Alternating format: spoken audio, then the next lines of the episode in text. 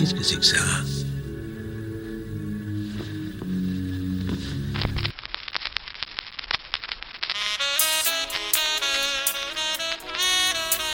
Non, non, non, non, non, non.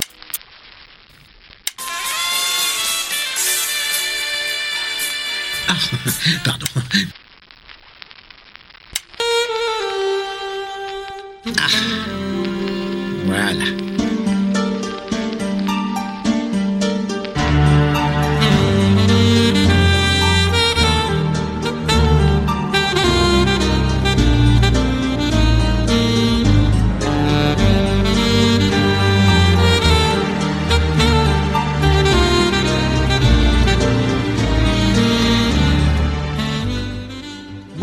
Bienvenue pour ce huitième épisode d'Agatha Christie. Nous sommes Greg et Delphine et tous les mois nous vous présentons une œuvre d'Agatha Christie. Nous abordons sa bibliographie dans l'ordre chronologique de publication. Dans chaque épisode, nous vous proposons une présentation de l'œuvre, un résumé complet, un point sur la place de l'œuvre dans la vie de l'auteur et pour finir, les adaptations que nous avons trouvées. Le samedi suivant la parution de l'épisode, un concours en collaboration avec le livre de poche sur nos comptes Facebook et Instagram vous permettra de gagner le livre d'un futur épisode. Lors de chaque épisode, nous sommes accompagnés d'un ou d'une invitée et aujourd'hui nous recevons Noémie. Bonjour Salut Noémie. Noémie. Bonjour. Cher invité, est-ce que tu peux te présenter? Ah oui, je peux. Euh, je suis Noémie du podcast So 80s, qui est, comme son nom l'indique, un podcast sur les années 80, qui est sur le label Podcut. Et sinon, dans, dans mon autre vie, je suis bibliothécaire et productrice et présentatrice d'une émission qui s'appelle Nos frères aînés sur l'antenne de la radio RCF, où je parle du lien entre les juifs et les chrétiens. Trop bien. Très, très spécifique comme Oui, oui, thématique, mais euh, Oui, oui, oui, c'est spécifique. En, en tout cas un programme bien chargé. Euh, est-ce que tu peux nous dire pourquoi tu as accepté de participer à cet épisode et quelle est ton histoire avec Agatha Christie? Alors j'ai accepté de participer à cet épisode parce que j'adore le catch et je crois que c'était le sujet, mais finalement non. Exactement, exactement. Tout à fait. Poirot Euh, contre Hastings euh, la- pour notre la ceinture, pour, la- pour le titre. C'est notre deuxième vie de podcasteur. Voilà. Enfin, la première d'ailleurs, mais euh, j'ai perdu une boucle d'oreille. Bon, c'est pas grave. Eh ben, Donc, euh, Agatha, moi j'adore Agatha. Pour tout vous dire, euh, si jamais j'ai une fille, je l'appellerai Agatha. Euh, vraiment, Ah c'est, ben. j'adore ce, j'adore, j'adore son univers, j'adore son écriture, j'adore les ambiances. Euh, mais j'adore les policiers en général. J'ai commencé vers 10 ans avec les Boileau Jacques, Maurice Leblanc, Gaston Leroux, Rouletabille. Mhm.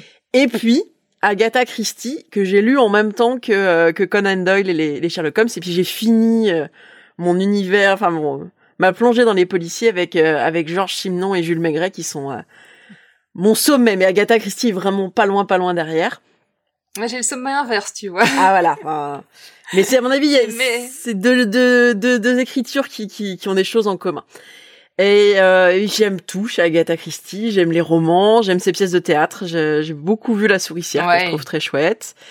Euh, et puis j'aime aussi les adaptations parce que comme le faisait remarquer une copine à moi qui est christienne aussi, euh, elle, elle dit que c'est marrant la, la génération euh, des gens qui ont, qui ont 30 ou 40 ans ont souvent découvert Agatha Christie d'abord par les adaptations de la de la série et après par les livres. Donc ça change vraiment le, le rapport à, à Agatha Christie. Et mon Christie préféré, c'est une nouvelle de Miss Marple qui s'appelle Le pouce de Saint-Pierre et qui est dans un recueil qui s'appelle Le club du mardi continu que j'aime beaucoup parce qu'il y a Ah, un jeu de mots Oui. et euh, voilà, c'est c'est J'ai- j'aime toujours pas le Saint-Pierre mais j'aime beaucoup euh, cette nouvelle là.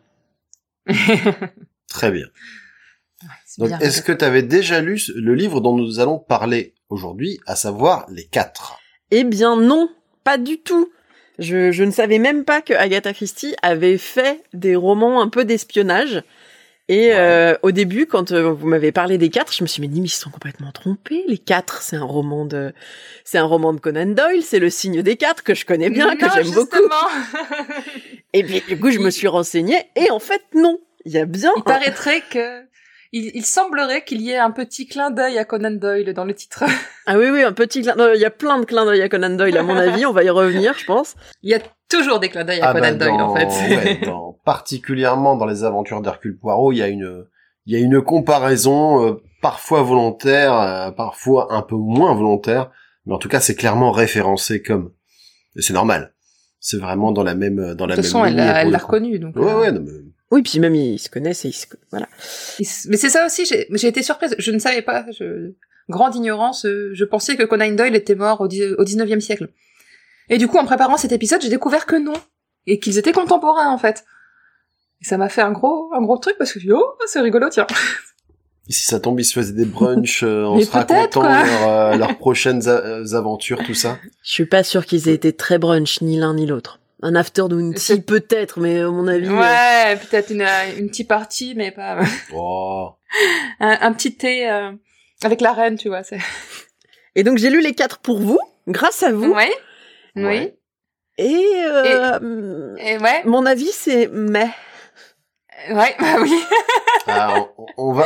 ah, C'est pas mon préféré, je le reconnais. Garde, garde, ouais. On développera plus tard. Pour l'instant, on va, on va en rester là, mais euh, sans spoiler, je suis plutôt de ton avis. Oui, bah, moi aussi, tu vois, c'est pas. Alors lequel d'entre vous nous raconte l'histoire? Alors d'abord, C'est c'est d'abord c'est Greg qui raconte toujours l'histoire, Ah, mais ouais. moi je fais d'abord une présentation de, du bouquin en fait, pour Voilà. savoir un peu de quoi on parle. Mais je croyais que t'avais lu le conducteur. Mais je l'ai sous les yeux. mais il y a d'abord marqué pitch rapide. Voilà, donc un, un pitch rapide, hein, tout simplement. euh. Hercule Poirot et le capitaine Hastings viennent de se retrouver. Hastings se réjouit de retrouver son vieil ami, mais ils auront peu de temps pour en profiter. Ils vont se retrouver confrontés à une organisation internationale qui a pour but de prendre le contrôle du monde entier. Au travers de multiples enquêtes, Poirot parviendra peu à peu, à dévoiler le mystère qui entoure les dirigeants de l'organisation, les quatre, qui sont parfois nommés aussi les quatre grands. Le titre original du bouquin, c'était The Big Four, donc euh, les quatre grands, rien de... Encore une fois, il y a pas eu... Jusque-là, on n'a pas eu de traduction fantaisiste des titres, hein, c'est... euh, Bien, ça colle bien. Il a été publié en 1927 au Royaume-Uni par les éditions Collins, toujours celles qui deviendront les HarperCollins plus tard, euh, encore bien en activité actuellement. Ce roman est en fait une agrégation de plusieurs nouvelles qui étaient parues dans la revue The Sketch, et pour ça, Agatha a dû réécrire l'introduction, une conclusion et quelques liaisons pour rendre euh, le passage fluide, ou presque, d'une nouvelle à l'autre. ou presque. Donc c'est un c'est un livre qui faisait 247 pages quand il a été euh, publié en France. Dans l'intégrale euh, du masque, il fait 168 pages, donc euh, papier bible écrit en en, en Arial euh, 7 en Times 7, un truc comme ça. Livre de poche, 187 pages dans la nouvelle édition. Et en audiobook, j'ai regardé du coup, puisque Simon m'a donné cette envie de savoir combien de temps ça durait en audio. C'est 5h33 en VO. Je n'ai pas trouvé en VF. La traduction pour les éditions des Champs-Élysées en 1927 avait été faite par Xavier Roux et par Gérard de Chergé pour l'intégrale, une une nouvelle traduction de 1990. Euh, j'ai pas regardé le livre de poche, ils indiquent que c'est une nouvelle traduction, mais j'ai pas eu le nom du traducteur. Maintenant, je sais pas s'il y a vraiment des grosses grosses différences d'une traduction à l'autre. On avait eu le coup pour euh, euh, Le secret de Chimneys, où le, le personnage principal avait le prénom francisé dans les anciennes traductions. Mais à part ça, on n'a jamais eu de grosses grosses... euh, Écoute, j'ai l'édition l'édition masque là et je ne vois pas le nom du traducteur non plus. bah, je pense que t'as eu celle avec Xavier Roux, du coup. Oui, c'est ça, 90. c'est ça, euh, traduit de l'anglais par Xavier Roux, oui, c'était marqué dessus. Je sais pas du tout à quoi ressemblent les couvertures, j'ai pas vu... euh, Ah bah sur la sur la couverture euh, du masque, il y a une euh, il y a une petite euh, c'est une petite salle avec un personnage avec les pieds entravés et un baillon sur la bouche. Je pense qu'il s'agit de, de Hastings. Il y a des chances, oui. Je pense que c'est ça parce qu'il est en costume assez chic. Ah, ah. Et sur la, la nouvelle édition du livre de poche, il y a euh, quatre as différents qui sont représentés sur la couverture. Voilà, je pense qu'on peut passer au résumé du coup. Tu es prêt Allons-y. Attention quand même, chers auditeurs, si vous n'avez pas lu le livre et que vous ne souhaitez pas être spoilé, faites pause, allez le lire et revenez nous écouter. Et sinon, vous pouvez passer le résumé, on va chapitrer l'épisode comme d'habitude. Parce que là, on va vraiment tout vous dire. Allez, vas-y Greg. Et Noémie, n'hésite pas à l'interrompre de temps en temps si t'as besoin, il a l'habitude. Ça marche. C'est bon, je peux y aller. Voilà. Eh ben, ça démarre tambour battant. On retrouve Hastings qui, comme tu le disais, finit le trajet qui le ramène à Londres après un an et demi d'absence. Il était parti en Argentine avec sa femme, que l'on avait d'ailleurs rencontré dans euh, le crime du Golfe. Mhm. Il revient pour affaire et veut en profiter pour surprendre son ami Poirot. Malheureusement, lorsqu'il euh, retrouve ce dernier à son domicile, celui-ci est en train de faire ses valises parce qu'il s'apprête à partir pour Rio. Est-ce Il qu'ils sont pas, lui-même ils sont pas trop mignons quand ils essaient de se faire des surprises l'un et l'autre Ouais, c'est ça, c'est ça. C'est trop mignon. Mais t'as pensé à la même chose que moi. Ah, mais c'est parce que moi je m'en vais. voilà. Mais et, je trouve que là, pour le coup, c'est un des trucs plutôt mieux réussis que dans les autres, enfin, ou qui, qui va de mieux en mieux. C'est la, c'est la relation entre Hastings et Poirot. Il y a toujours beaucoup de, de, de- d'ironie de la part de Poirot, beaucoup de moquerie, mais il y a de plus en plus de tendresse. Oui, et, voilà. et, et- et il l'affiche de plus en plus. Enfin, on en reparlera. Donc, euh, Poirot a une enquête à démêler et il voulait en profiter pour surprendre Hastings. Il est de plus payé une somme colossale, ce qui a achevé de le convaincre. Il parle de cette enquête qu'il soupçonne très importante lorsqu'un homme fait irruption dans la chambre voisine, un homme manifestement désorienté mais qui cherche Poirot et qui perd connaissance. Lorsqu'il revient à lui, il griffonne à de multiples reprises le chiffre 4 dans différents formats. Puis il se met à lister ce qu'il appelle les quatre, les représentants d'une organisation criminelle internationale. Le numéro 1 est leader, Li Changyen. Le numéro 2, chef des finances et désigné par le symbole du dollar. Le numéro 3, une française ayant ses entrées dans le grand monde. Et enfin le numéro 4, surnommé le destructeur. Mhm. Poirot doit partir prendre son train et laisse donc Hastings suivre ce mystère. Mais le train a un souci et Poirot en profite pour descendre, venant d'avoir une révélation. Une illumination de poireaux, comme euh, ça lui arrive souvent. Voilà. Alors qu'il regagne la- son appartement, Poirot est formel. On a voulu l'éloign- l'éloigner. D'ailleurs, il dit cette phrase, on a voulu m'éloigner. Donc là, comme quoi, c'est vraiment... euh, Premier degré. Il est donc euh, impatient de revenir sur cette affaire. Malheureusement, il retrouve l'homme mort, alors que personne n'est censé être entré dans la chambre. L'homme a été empoisonné, probablement avec de l'acide prussique. Un acide qui laisse normalement une forte odeur, ce qui explique que toutes les fenêtres aient été laissées ouvertes. C'est bien, ça change l'acide prussique. Oui, mais on, on a arrêté avec la strychnine. euh. Ah, ça, ça, on sent le- côté chimiste d'Agatha qui est quand même très très euh, pointu sur Toujours. euh, les poisons, lequel, les dosages. euh. Mais Exactement. pense- Et retenez, retenez ce côté euh, chimiste et pointu sur les poisons. Ouais, je, pense- je pense qu'elle devait recevoir la newsletter de l'empoisonneur. Ah, ou alors qui Ah, il y a, quoi. il y a La Gazette de Il l'empoisonneur. y a celui-là, excellent. Ah, j'ai j'ai pas encore fait. Donc, Poirot remarque que sa pendule est arrêtée sur le 4, ce qu'il pense être un indice, un, un indice posthume de la Une- victime. Une signature peut-être? Bah, su- Ou la, la victime qui a, avant de mourir, a mis la, la pendule sur 4 ah, il- lui, il dit assez clair, il dit assez clairement qu'il pense que c'est la victime qui a voulu désigner son meurtrier. D'accord. c'est meurtrier. Jap arrive à la rescousse, évidemment. Dès qu'il y a, dès qu'il y a besoin d'un policier, c'est, l'ami Jap qui, est- qui arrive. Et il, est, il identifie la victime. Il s'agit de Meyerlich, un agent de renseignement disparu depuis cinq ans en Russie. Un employé de l'asile le plus proche passe bientôt pour indiquer qu'il est là à la recherche d'un évadé, un pensionnaire depuis deux ans. Coïncidence troublante. Mhm. Il identifie le cadavre puis prend congé pour préparer les formalités administratives. Poirot en profite pour vérifier auprès de l'asile local. On lui apprend qu'aucune évasion n'a été signalée. Les quatre seraient-ils déjà à l'œuvre? Poirot part voir un certain monsieur... Alors, ça dépend comment vous le prononcez. Ingle, Ingles, Ah, moi, dans ma tête, j'ai dit Ingles, mais euh, Ingles, Ouais, moi aussi. Ingles. Alors, Ingles. On va dire Mr. Ingles. Voilà. spécialiste de l'Orient, et qui pourrait avoir des informations sur Li Changyen. Et effectivement, ce monsieur pense que Li est derrière un complot d'ordre mondial, rien que ça. Il a également eu des témoignages disant que Yen a organisé des expériences ignobles afin de mettre la main sur une puissance scientifique inégalée. Mhm. Il mentionne également la lettre d'un homme qui lui indique être menacé par les quatre car il en sait trop. Homme qui réclame de l'argent pour s'enfuir. Mais Mr. Ingles n'avait alors pas pris sa lettre au sérieux. Poirot et Hastings voudraient lui rendre visite, mais hélas, lorsqu'ils arrivent accompagnés de Mr. Ingles, la police est déjà sur les lieux. L'homme a été égorgé et un suspect appréhendé, Grant, en possession de statuettes de jade appartenant au défunt.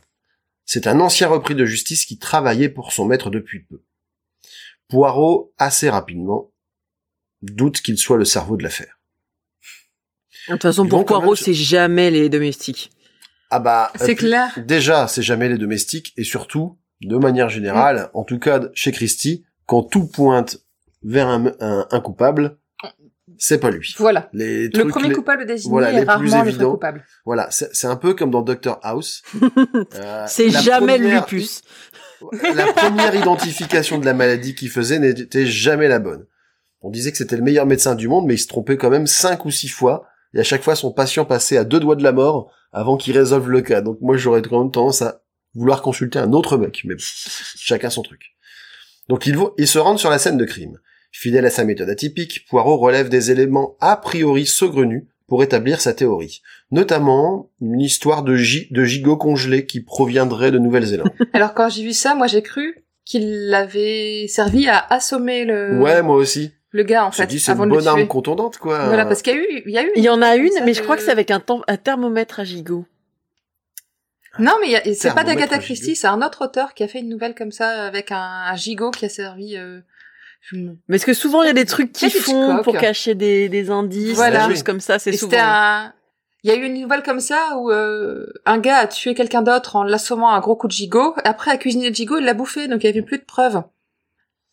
Alors, Imparable. On, on peut, on peut, se- on peut se poser la question de combien d'auteurs de crimes ont été inspirés par Agatha Christie, Conan gigot Doyle, etc. Les mecs qui leur ont donné des super idées, mais, ah, mais c'est génial, moi qui voulais justement me débarrasser de ma belle-mère. C'est ça. Bon, on embrasse, on embrasse toutes les belles-mères. Bref, il demande ensuite à Grant, à voir Grant et lui révèle qu'il ne le croit pas coupable.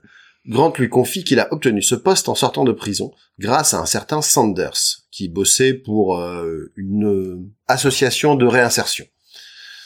Poirot commence à échafauder le déroulé des événements. Cet homme a embauché Sanders pour lui mettre le crime sur le dos et lui a donné une paire de chaussures dont il avait un autre exemplaire pour imiter ses empreintes. Quant au meurtrier, il s'agit d'un homme déguisé en boucher qui est venu livrer le gigot le jour même. Il a donc pu apparaître couvert de sang en public. Mhm. Tout cela est diablement ingénieux. Poirot reçoit un peu plus tard la visite de Jap, accompagné d'un agent des services américains, un certain Kent. Il vient se renseigner sur les quatre, ayant découvert qu'ils sont peut-être derrière la destruction de navires américains grâce à une invention technologique redoutable et non identifiée. Il souhaitait d'ailleurs en apprendre plus sur cette technologie auprès d'un savant anglais, Hallyday. John Hallyday. Aucun, aucun lien, mais il s'appelle vraiment John Hallyday. J'avais pas tilté. Comment comment tu veux ne pas y penser quoi le mec Forcément. John Hallyday voilà On est obligé. mais celui-ci a disparu deux mois auparavant lors d'une visite professionnelle à Paris Poirot va interroger la femme de ce dernier quant aux circonstances de la disparition puis décide d'aller directement à Paris pour démêler cette histoire À sa voyage, hein, dans vraiment euh, dans celui-ci, Ouais. ça peut Paris-Londres, Paris-Londres, il a il a clairement euh, pris un abonnement de train, euh, il y est tous les je deux jours. pense De Ouais. Ferry. ouais Bah oui, les deux parce qu'il n'y a pas de il y a pas Bah de voilà, tunnel sous ça. la Surtout, que, surtout que Poirot n'aime pas prendre le bateau. Voilà C'est Bah, à vrai. l'époque en plus ils avaient pas la carte kiwi donc euh, Non, ils pouvaient pas cumuler comme ça les Les... je cumulais pas les miles. C'est la, ca- c'est la carte vermeille à son âge, non? Oui il y a des chances Oh, il est pas si vieux, Poirot. oh si bah Ah, il est, pour déjà moi, il prend sa euh, retraite Oui, mais à mon avis, il prend sa retraite après la guerre, après la première. Moi, je pense Bah ouais. que il a, il a juste 50 ans, il a pas bien plus, à mon avis. hein. Oh, je pense que Ah, tu... moi, je c'est pense parce que qu'il tu- a un peu plus, C'est parce hein, que tu l'aimes bien. mais- Il a les 50 ans bien, bien, Bien tassés. tassé. Bon, d'accord. hein. Ah, je pense. Voilà, ouais. c'est 50 ans hors taxe. Bref, Poirot a rencontré les différentes personnes aperçues en compagnie de Halliday. Il s'est notamment entretenu avec Madame Olivier, Oh. une scientifique de renommée internationale. On explique pendant tout le livre que Marie Curie à côté, c'est du pipi de chat castré. Ouais, Voilà. mais il est quand même bien, bien inspiré par Marie Curie. Faut pas déconner non plus. Non. Et voyons. alors, moi, j'ai j'ai bien aimé première euh, première petite euh, citation qui fait plaisir. C'est, je vais vous, je vais vous la retrouver. C'est Hastings hein, qui euh, Hastings, lui, il est toujours un petit peu surpris quand euh, des femmes ont des rôles intellectuels. Donc, donc- Hastings, en général, est toujours un tout petit peu surpris par les femmes. C'est, c'est vraiment une catégorie Ouais, de personnes qui, qui l'étonne toujours un peu. exactement. C'est exactement ça. Attends, je, re, je Ça- ça le rend touchant. truc. Attends. Vaut mieux être touchant qu'énervant à ce niveau-là, je pense. Et en plus, si elles sont blondes ou rousses, c'est fini. Enfin, clairement, Hastings, c'est clair que c'est son Ah péché ouais. mignon. euh. Dès qu'une Oui. femme est jeune, en détresse, il va se précipiter pour euh, l'aider, alors qu'un coup sur deux. euh, D'ailleurs, c'est bien, c'est bien noté dans le roman que les quatre ont bien étudié les, les oui, failles d'Hastings les- et qu'il y en a une, c'est clairement les femmes. Donc la, dé- la déclaration d'Hastings en, en toute euh, en toute simplicité euh, sexiste hein, comme à l'époque euh, il était courant. Euh, J'avais toujours trouvé extraordinaire qu'une femme pût se tailler une telle renommée dans le monde scientifique. J'aurais cru que ce genre de travaux requérait une intelligence spécifiquement masculine. Alors, pour rappel hein, auprès des lecteurs qui nous, 1926. Bah, qui nous écoutent, c'est aussi une belle, euh, un, un beau euh, croche-pied et contre-pied parce que Hastings, dans toutes les enquêtes, c'est un peu le boulet. Hein. C'est le gars qui, il suffit qu'il devine un truc pour que ce soit l'exact inverse. Oui. Donc les opinions d'Hastings sur la société et les gens en général Je- n'engagent que lui et surtout euh, valent- vont Je- pas très loin en, en général. Mais je pense qu'Agatha en a fait un représentant de la société bien pensante anglaise. Ouais. Euh, je pense qu'Agatha était elle-même une bonne représentante de la bourgeoisie anglaise. Hein. C'est pas Ah, bien vrai. sûr, enfin, bien sûr. c'est pas une communiste Mais- révolutionnaire. Hein. Euh, Non, mais elle a eu, elle avait des opinions.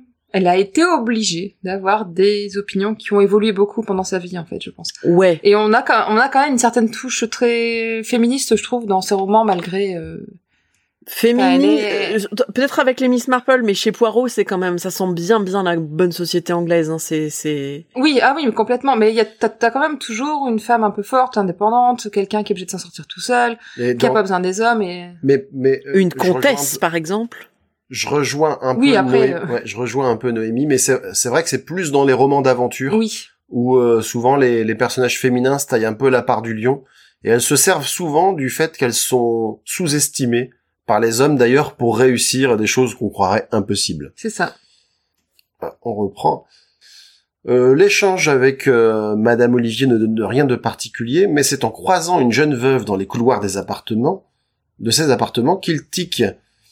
Il manque d'ailleurs, un peu après, de, de se faire écraser par un arbre. C'est un événement a priori anodin, mais qui m'avait semblé un petit peu louche, mais Oui, ils, ils reviennent pas dessus, donc euh, Si, si, ils reviennent dessus quand ils reviennent dans le jardin, un arbre. Ouais, tu crois Quand ils reviennent dans, c'est pour- c'est à cause de cet arbre-là qu'ils font demi-tour aussi. Oui, mais mais tu vois, enfin, il ne Et qui- précise pas de manière explicite que c'est euh, qui qui croit à un qui croit à un attentat, on va dire. Ah, moi je l'avais, bon. En tout cas, moi je l'ai pas interprété comme ça. Je sais pas toi, Noémie, tu penses Enfin, pour moi, ça semble évident que c'en est un, mais j'ai pas relevé le fait qu'il. Non, je l'ai pas relevé non plus. Et euh, c'est vrai que c'est pas, c'est pas, c'est pas une des péripéties C'est qui m'a pas- le plus marqué. Ouais, ouais. Donc, il reconstitue mentalement les faits menant à l'enlèvement. Donc, il pense qu'en gros, euh, John Hallyday, j'y arriverai jamais. John Hallyday, euh, donc, a rencontré quelqu'un sur le, sur le chemin du retour, parce qu'il s'était entretenu avec Madame Olivier, et qu'il a été emmené sur un petit chemin euh, peu fréquenté pour se faire enlever non loin. En fait, il est assez persuadé que c'est pas loin d'ici. Il retourne donc chez Miss Olivier, Madame Olivier, pardon, et parvient à obliger la veuve à se montrer, retrouvant ainsi une vieille connaissance, la comtesse Rossakoff, dont Poirot avait déjà déjoué les plans. Elle propose d'échanger sa liberté contre celle d'Hallyday. Après l'avoir récupérée dans un hôtel, Poirot peut enfin rencontrer le scientifique. J'ai, juste un, au moment où le, l'arbre tombe. Ouais. Donc, euh, un arbre venait de s'abattre sur le trottoir, nous manquant de peu. Poirot le regarda bouche bée, pâle et bouleversé. Mhm. Il s'en est fallu d'un cheveu, c'est quand même trop bête. Dire que je n'avais pas le moindre pressentiment, le moindre soupçon, ou si peu. Et je pense que moi, c'est ça qui m'a mis la puce à l'oreille en me Ah, disant que. Poirot avait interprété ça comme un, un attentat contre eux. Peut-être. Ok. Je te l'accorde. Donc le scientifique en question, malheureusement, ne se souvient de rien concernant les quatre, hormis leur puissance illimitée.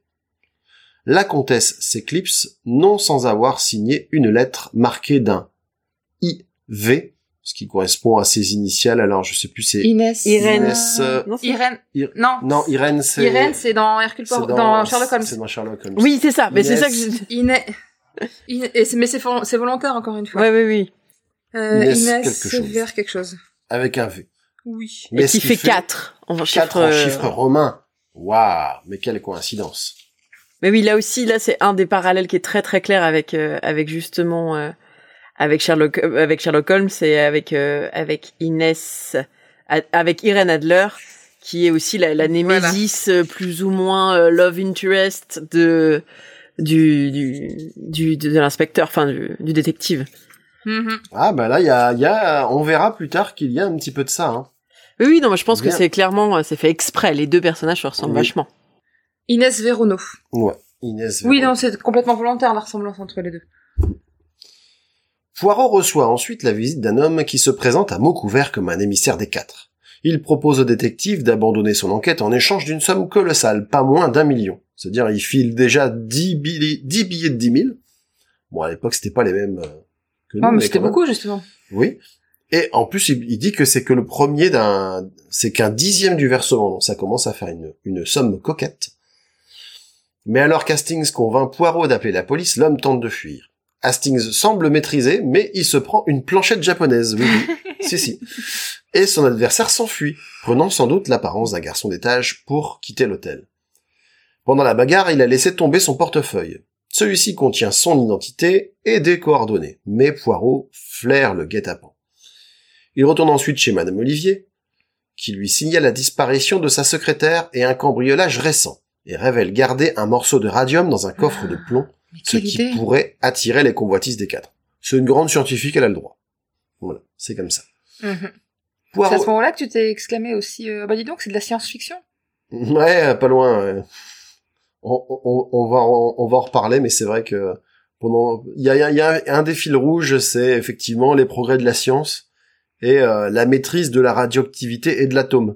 Ce que j'ai trouvé quand même très. euh, J'imagine que ça devait être euh, dans l'air du temps, Oui, mais pense. euh, on est on est quand même pas loin à l'époque. euh, dans les années 20, c'est quand même Ouais. pas loin du roman d'anticipation, quoi.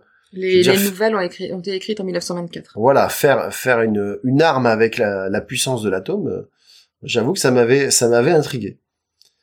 Poirot et Hastings font mine de repartir en Angleterre en train, mais un complice arrête ce dernier en tirant le signal d'urgence.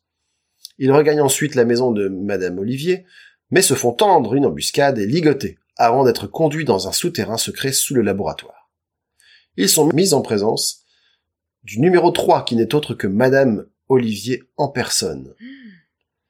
Alors que tout semble perdu, Poirot demande qu'on lui donne une dernière cigarette de son étui personnel, ce qui lui est accordé. Dans un moment digne de James, James Bond, Poirot révèle, avec difficulté sans doute, que cette cigarette est en fait une mini sarbacane munie d'une fléchette enduite de curare. Eh, eh. Alors du coup, je sais pas comment tu révèles ton plan, parce que quand t'as déjà une cigarette dans la bouche, tu dis attention, si tu bouges, j'ai ceci. Tu la mets dans, le- tu la mets dans le coin, la cigarette, c'est déjà plus facile Oh mais pour du coup tu vises plus droit. Ah ouais, non moi je... C'est vrai que je me suis pas imaginé la scène dans ma tête, mais tu soulèves un point important, Greg. Ça ne, ça ne fonctionne pas. Et en plus, il, a- il perd toute crédibilité quoi. Pardon? Je te dis, j'ai, j'ai une charlatane, fait une déchira. Quoi Bref, ça peut durer très longtemps. En plus, numéro 3 a commis quand même une grosse erreur, c'est qu'elle avait cong- congédié tous ces hommes de main ne restant seuls avec eux. Ouais, donc c'est là qu'on Du- voit bien que quand même les femmes, c'est pas vraiment les, les œufs les plus affûtés du tiroir, hein, chez Agatha Christie. Les couteaux, même. Oui. Je suis content que je, je- je- je suis content que tu le fasses remarquer. Nous en resterons là. Poirot et Hastings peuvent s'enfuir, mais savent désormais être seuls face à des adversaires déterminés et surtout puissants. Alors, déterminé et puissant à faire chier Hastings et Poirot, à faire autre chose, euh...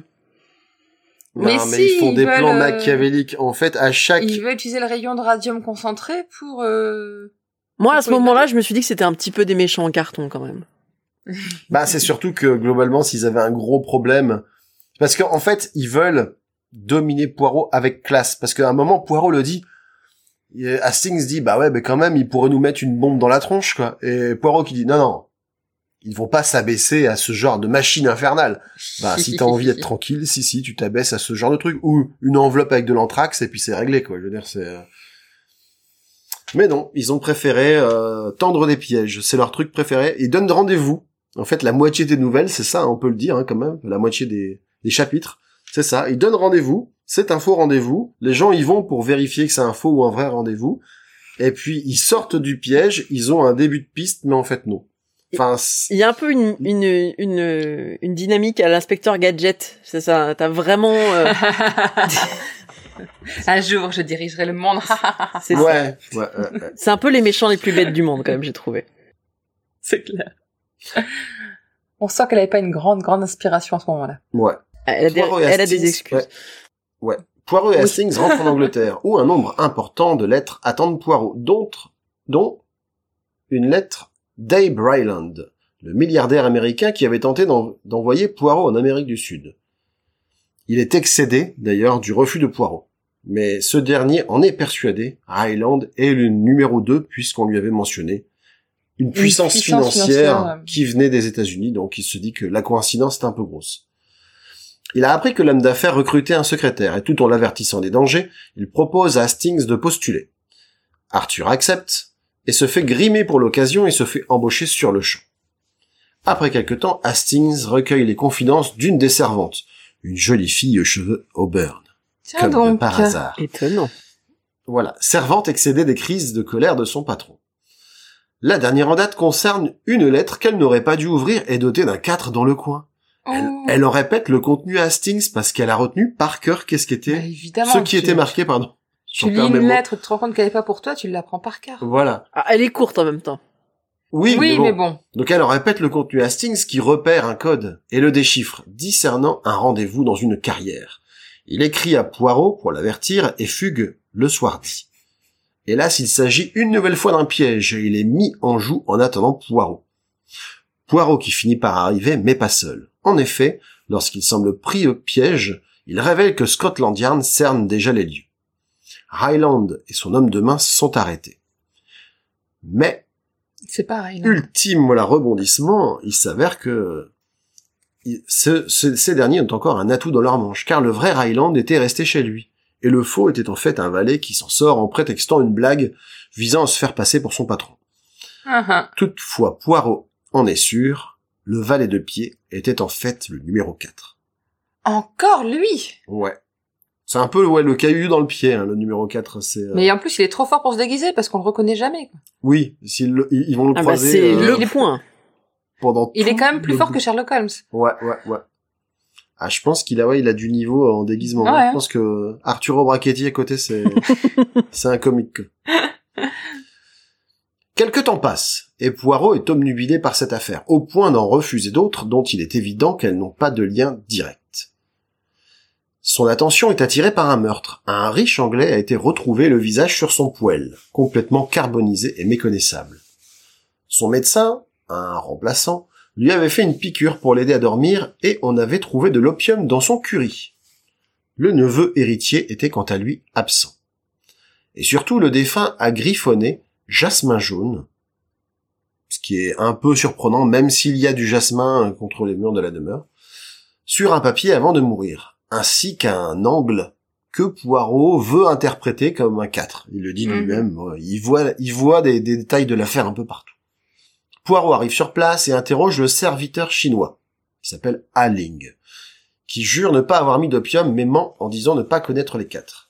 Alors là, On si je puis le me permettre, dans la version que j'ai lue, Ouais. les dialogues des personnages chinois sont malaisants au possible. C'est-à-dire Ah, que mais ça Ah a beaucoup vieilli, bien sûr. les mais Chinois parlent petit nègre et c'est très très très malaise quand même. Oui. Ah, mais c'est, tu, tu regardes le, tu lis le Lotus quel, bleu euh, euh, de Tintin, c'est pareil. Hein. Alors moi, je Ou, c'est dans où tu, re- Ouais. où tu, re- tu, tu revois Jack Burton dans les griffes du mandarin. Et voilà, t'étais bon, t'étais bon, euh, toutes les, c'est ça. toutes les mauvaises imitations. C'est chapitre C'est le ça 12. Oui, je suis en train de regarder. Ah, moi, j'ai le 10, là. Le syndrome, euh, le syndrome Michel Leb, un petit peu. Ouais ouais, c'est mais c'est vraiment enfin ça m'avait jamais frappé à la lecture mais là c'est vraiment euh, vraiment Oui, mais c'est c'est très pareil. limite. Beaucoup regretter bon maître, pas savoir si oui dire policier. C'est Oh. ça. Donc c'est pareil dans la version euh, dans la version contemporaine. euh, je me demandais si Ouais, ouais. si la traduction Bah, avait c'est- un peu c'est édulcoré. comme- Non, ça doit être comme ça dans l'original aussi, du coup. Bah oui, parce que là moi j'ai euh, vous avez reçu des pêches aujourd'hui. Oui, vient d'arriver d'Argentine. Oui. T'es OK, peut-être que on est- peut faire passer l'exotisme de ces personnages autrement que comme ça. Mais ouais, ça ça Je- m'a vraiment mis mal à l'aise. J'en ai, J'en ai parlé un peu plus loin parce Ah bon qu'à un moment ils vont parler des. euh, au cours d'un autre piège, il y a un, un des un des hommes de Li Changyen qui va menacer euh, Hastings euh, et sa femme des 70 morts lentes en jurant euh, en, en jurant de dire la vérité sur la tombe de ses ancêtres. Ça fait vraiment un un bel enfilage de clichés quoi. C'est franchement on est on est quasiment sur du grand chelem.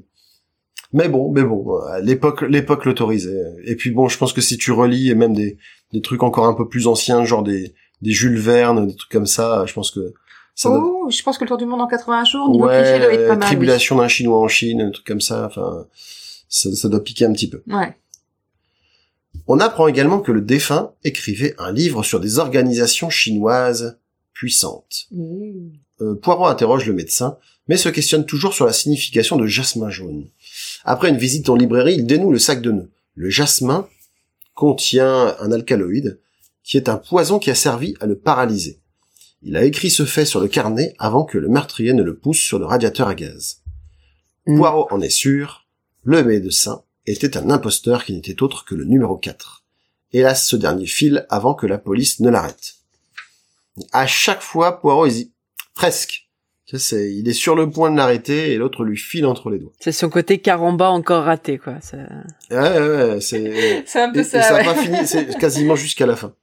Ah, Jusqu'à la fin, ouais. On s'interro- on s'intéresse ensuite à un meurtre ayant eu lieu pendant une partie d'échecs entre deux maîtres. Mhm. Un jeune américain, Wilson, s'était effondré en pleine partie face à son adversaire, le russe Savaronov.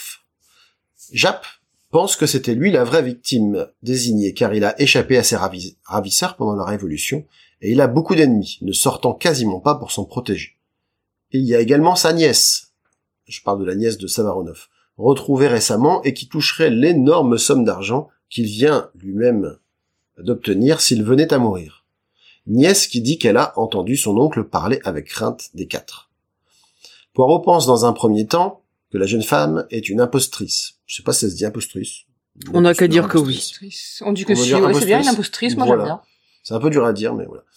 Et que le serviteur du russe, un certain Ivan, pourrait être le numéro 4. Il comprend toutefois son erreur en analysant la pièce d'échec que tenait le joueur dans sa main. Il n'a pas été empoisonné comme on pouvait le croire, mais électrocuté. Et ceci parce qu'il affrontait numéro 4, qui ignore tous des échecs, et qui donc, pour se couvrir, l'a fait éliminer pour ne pas éventer sa couverture.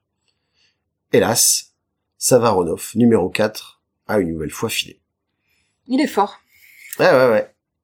Toujours à dernière minute. Nous, Ouais. Ouais. Nouvelle ellipse temporelle, cette fois-ci six mois ont passé, et toujours pas d'avancée dans l'enquête. Hastings confie à Poirot qu'il ne s'imagine pas rentrer en laissant son ami face à des adversaires aussi dangereux.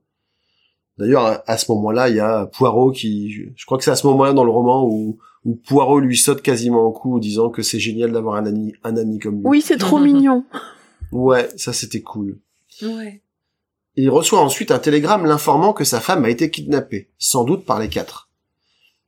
Un deuxième message reçu dans la foulée confirme que les quatre la détiennent et lui enjoignent de se livrer à eux sans avertir Poirot. Là j'ai mis, pour moi-même, ça sent le gros fake encore, mais oui, Hastings va suivre. oui. Voilà.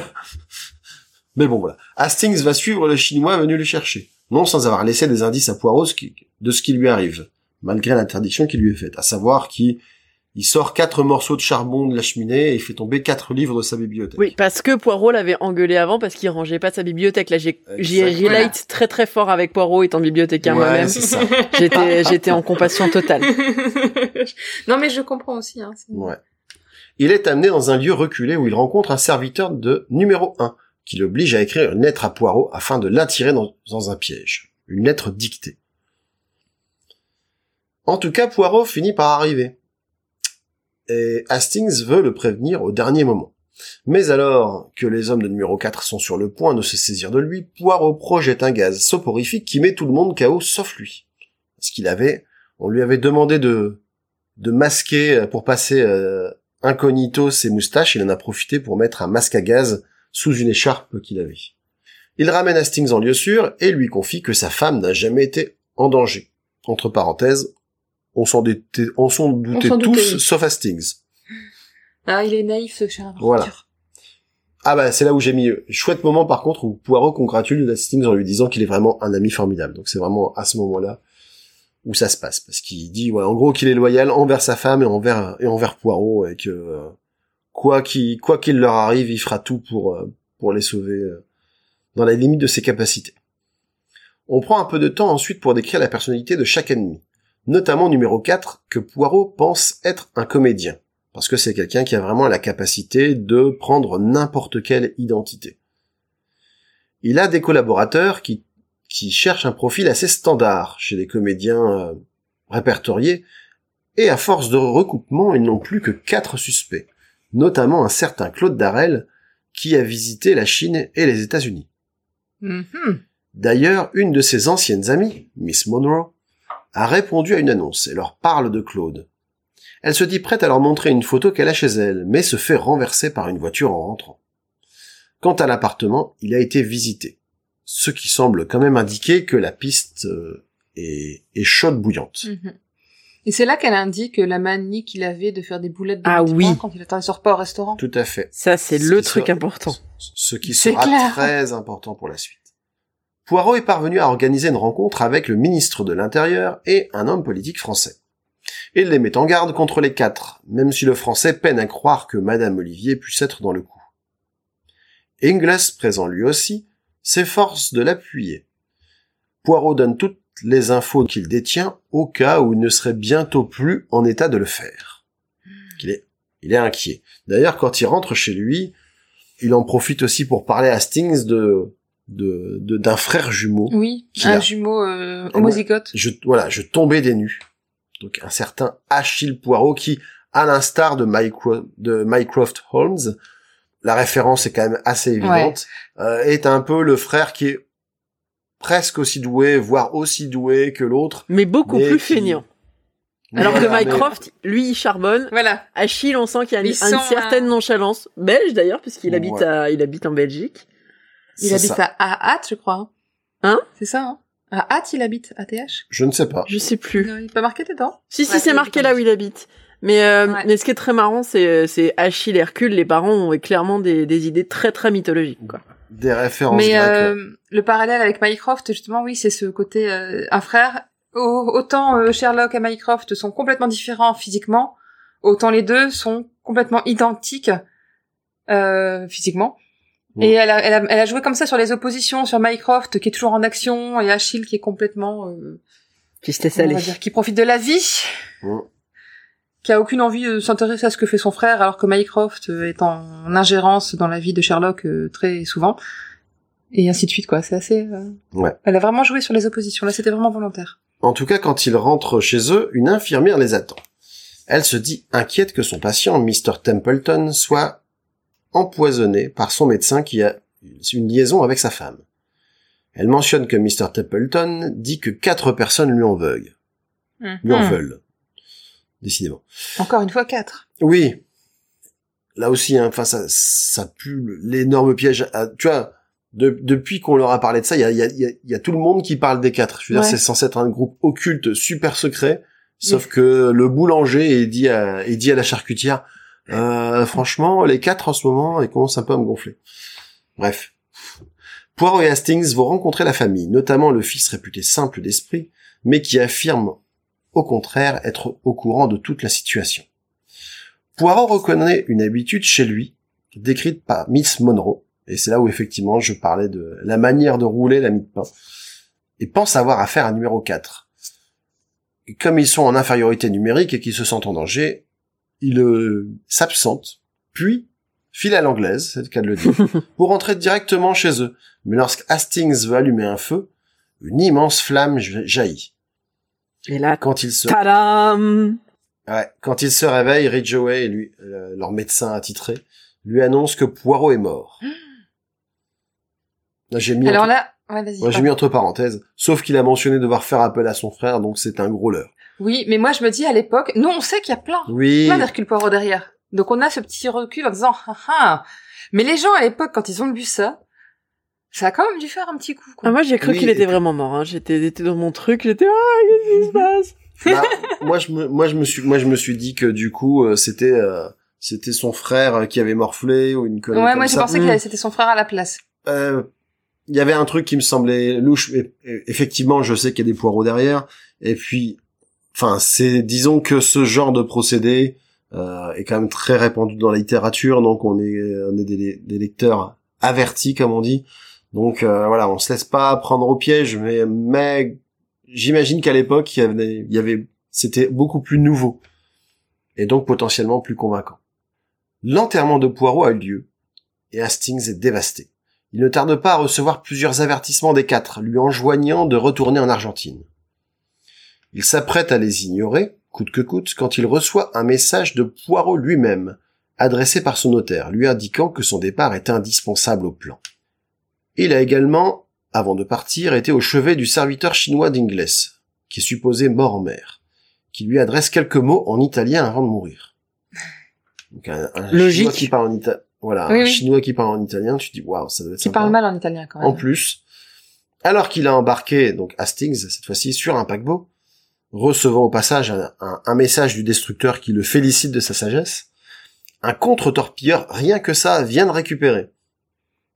Il est ensuite acheminé à Bruxelles où il retrouve Hercule Poirot en pleine forme, qui lui explique la supercherie et lui annonce qu'ils vont pouvoir porter un coup fatal aux quatre. Que tout est presque prêt.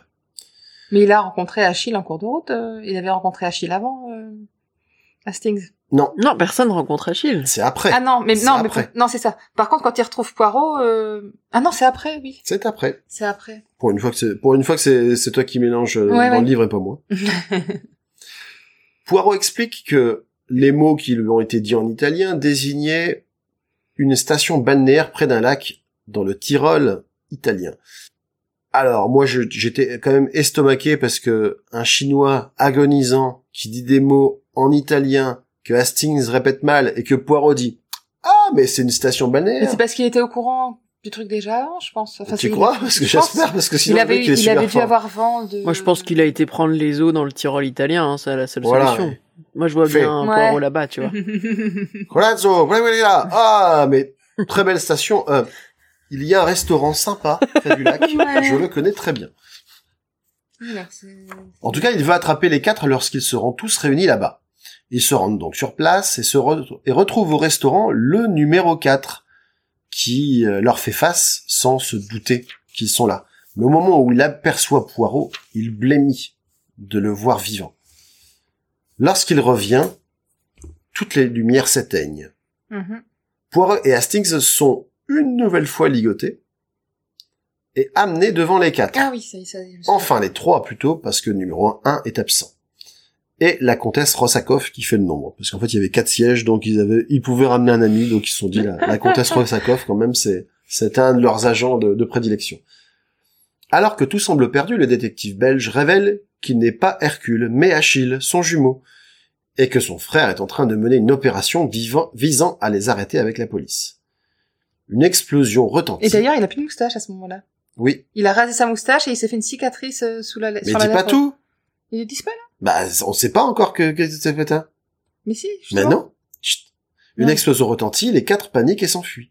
Poirot, qui est en fait bien Hercule, là maintenant Voilà. tu peux le dire. Ah oui, d'accord, on le sait pas, oui. Ah non, mais j'y ai bah, cru aussi. c'est Achille. hein. Voilà, Surtout c'est son frère, c'est pas son frère, mais Voilà. Non, mais surtout En que la fait, son- cicatrice, ça fait vachement écho à la nouvelle adaptation, d'où il y a la cicatrice sous la moustache qui, qui joue un rôle vachement important. euh.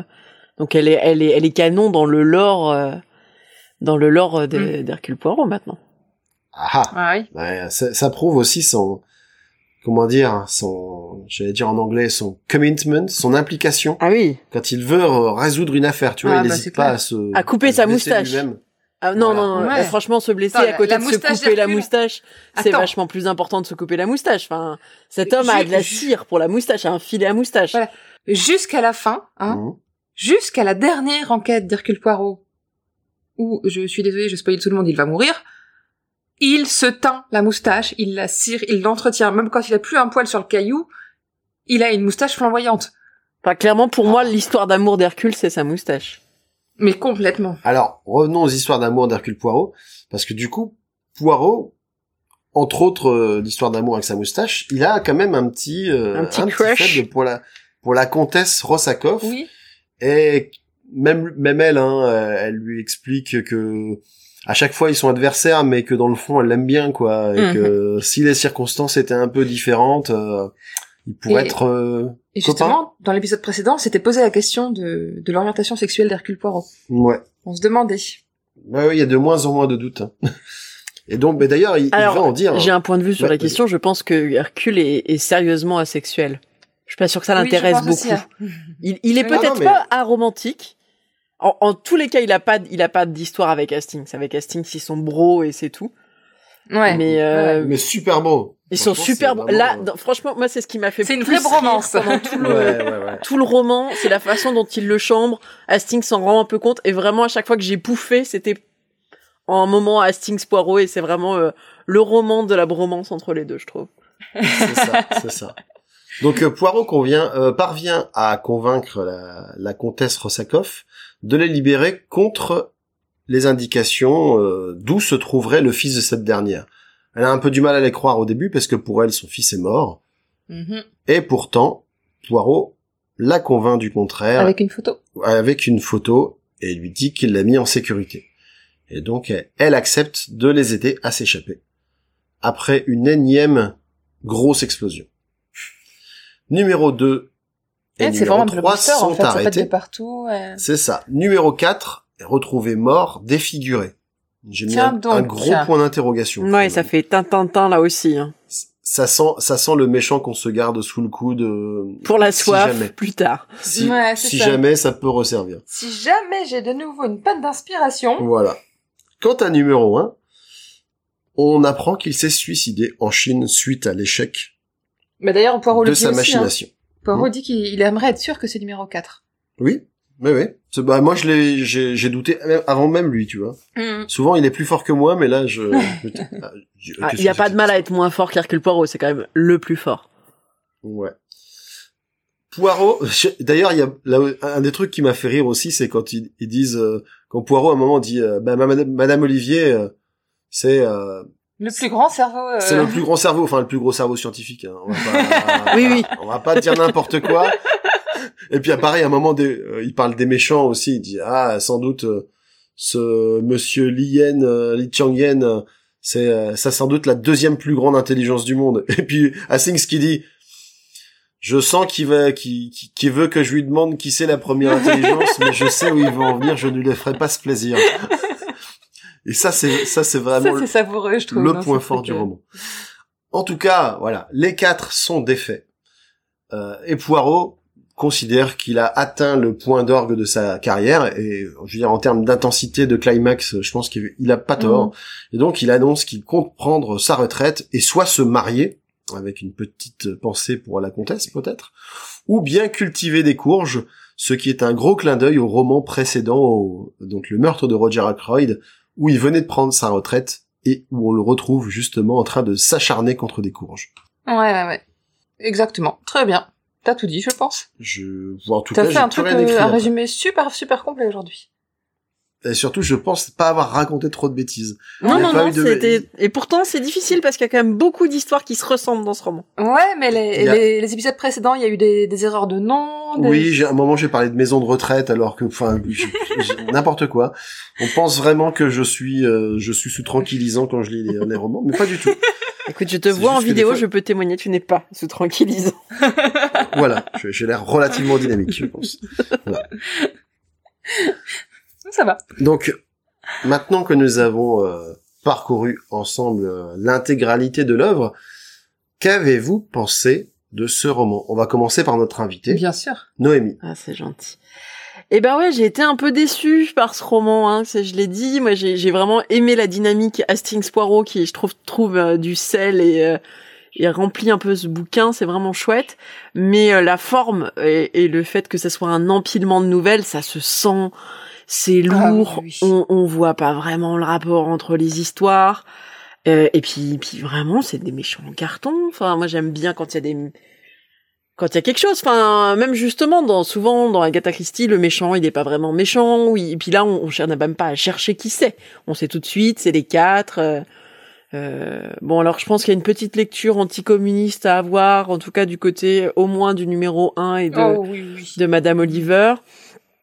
Euh, mais mais ces gens, à part mettre, avoir mettre des, des bâtons dans les roues et Hercule Poirot, ils s'en fichent. Ils, ils tuent des gens, certes, mais c'est pour couvrir leurs traces. ils sont les spécialistes du rendez-vous raté, mais à part ça, ils font pas grand-chose. Donc du coup, moi, j'étais un peu déçue par ces méchants.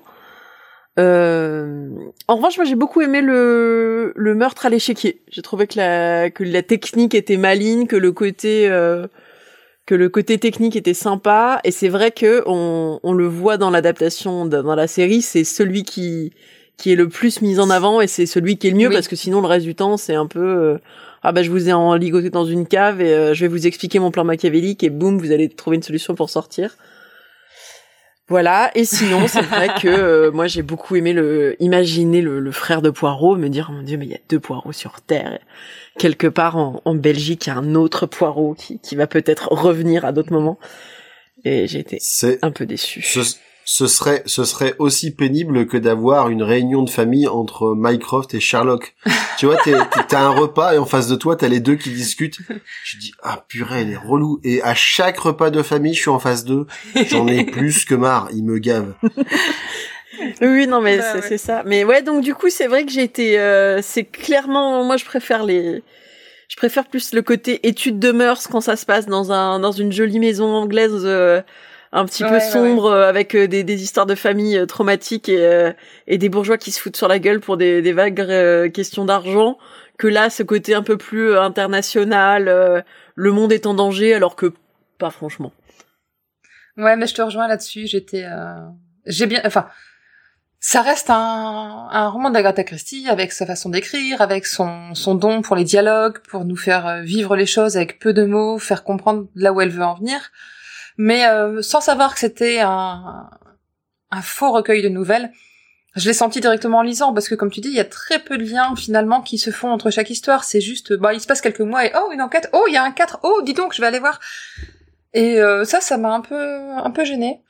Euh, le frère de Poirot, oui, ça j'ai adoré. Je me suis posé la question vraiment, euh, mais il a vraiment un frère. J'ai cherché dans ma mémoire parce que je, me souvenais plus du tout de ce bouquin. Quand il quand il l'a dit de quand il l'a évoqué ouais. de lui-même en disant bah comment ça t'es mon pote et tu connais pas mon frère jumeau. Mais c'est ça, Mais je oui. ai jamais parlé. Et, et moi je me sentais Après, Tu te je me sentais sentais aussi attaqué. coupable aussi, cou- aussi coupable casting. Je me disais ah, si ça tombe C'est il en a ça. déjà parlé j'ai pas retenu. mon sauf Dieu. que je me suis souvenu du coup du neveu dans Oui. le roman précédent. C'est vrai. Parce que dans le meurtre de Roger Ackroyd, euh, Poirot s'invente un neveu pour faire parler quelqu'un à propos d'un asile euh, d'aliénés, comme Tout à ça s'appelait à l'époque, où il pensait pouvoir mettre son neveu qui était un peu limité intellectuellement.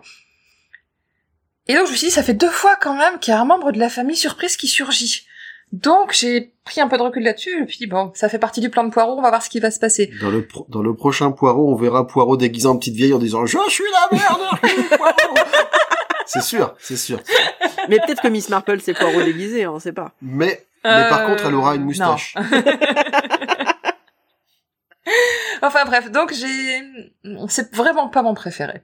C'est pas, si vous voulez commencer à, à lire Agatha Christie et vraiment euh, vous imprégner de son, son art, ne commencez pas par celui-là. Elle était pas dans une bonne période, c'est un roman euh, bouche-trou, elle le reconnaît clairement et, et non, c'est vraiment pas le roman par lequel attaquer l'œuvre d'Agatha Christie, quoi. C'est un... Non, c'est clairement un Voilà. roman alimentaire. complètement. Ben moi je vous rejoins complètement. Euh, j'ai j'ai trouvé ça un peu long et c'est pas c'est pas souvent que je que je ressens ça en, avec du Christie parce qu'elle elle va souvent à l'essentiel. Mais comme là c'est c'est plein d'histoires comme vous le disiez déjà qui sont indépendantes mais qui sont très redondantes les unes entre les autres. Je veux dire la moitié consiste à euh, oh un faux indice. Ah, mais en fait, non, c'est un piège. Ah, on échappe au piège. On va essayer d'attraper numéro 4 et il s'enfuit. Enfin, je veux dire, là, je viens de, je viens de donner la trame de la moitié des, des chapitres du bouquin. Tout à fait. Donc, au bout de la cinquième ou sixième fois, t'as envie de dire, Et oh les gars, c'est relou. Euh, trouver d'autres trucs. En plus, euh, les changements d'identité, bon, ça, on a bien compris que Agatha Christie euh, aime adorait ça. ouais. Donc, euh, le méchant qui adopte toutes les identités, euh, c'est pas, c'est pas le premier, et j'ai comme dans l'idée que ce sera Mais pas le dernier non plus. Surtout que les nouvelles ont, écrit, ont été écrites en 1924 et Mm. c'est le moment où elle a écrit euh, notamment Mr. Brown. Ouais. Après, après, je pense que Enfin, je crois. Après, je pense que ça, ça doit être beaucoup plus agréable à lire quand tu prends les nouvelles séparément, quelque Oui. part. Tu vois, ils ont, elle a eu besoin de publier un roman, donc elle a réuni des nouvelles qui traînaient par-ci par-là et qui avaient une thématique commune, soit. Mais je pense que tu vois, quand tu le découvres un peu sous forme de feuilleton, avec un chapitre tous les dimanches ou tous les mois, je sais pas comment c'était publié. Euh, ça doit être plutôt sympa à suivre. Ensuite, un autre, une autre chose que je n'ai pas aimé, mais ça, c'est- moi j'aime pas trop le mélange des genres, c'est d'un coup euh, Hercule Poirot, c'est James Bond. C'est-à-dire que il a des Ah mais ça lui gadgets, va pas, ça lui va complètement pas. il a une cigarette, il a une cigarette euh, Sarbacane, euh, il a un, gaz, euh, il a un paralysant, nuage de gaz paralysant.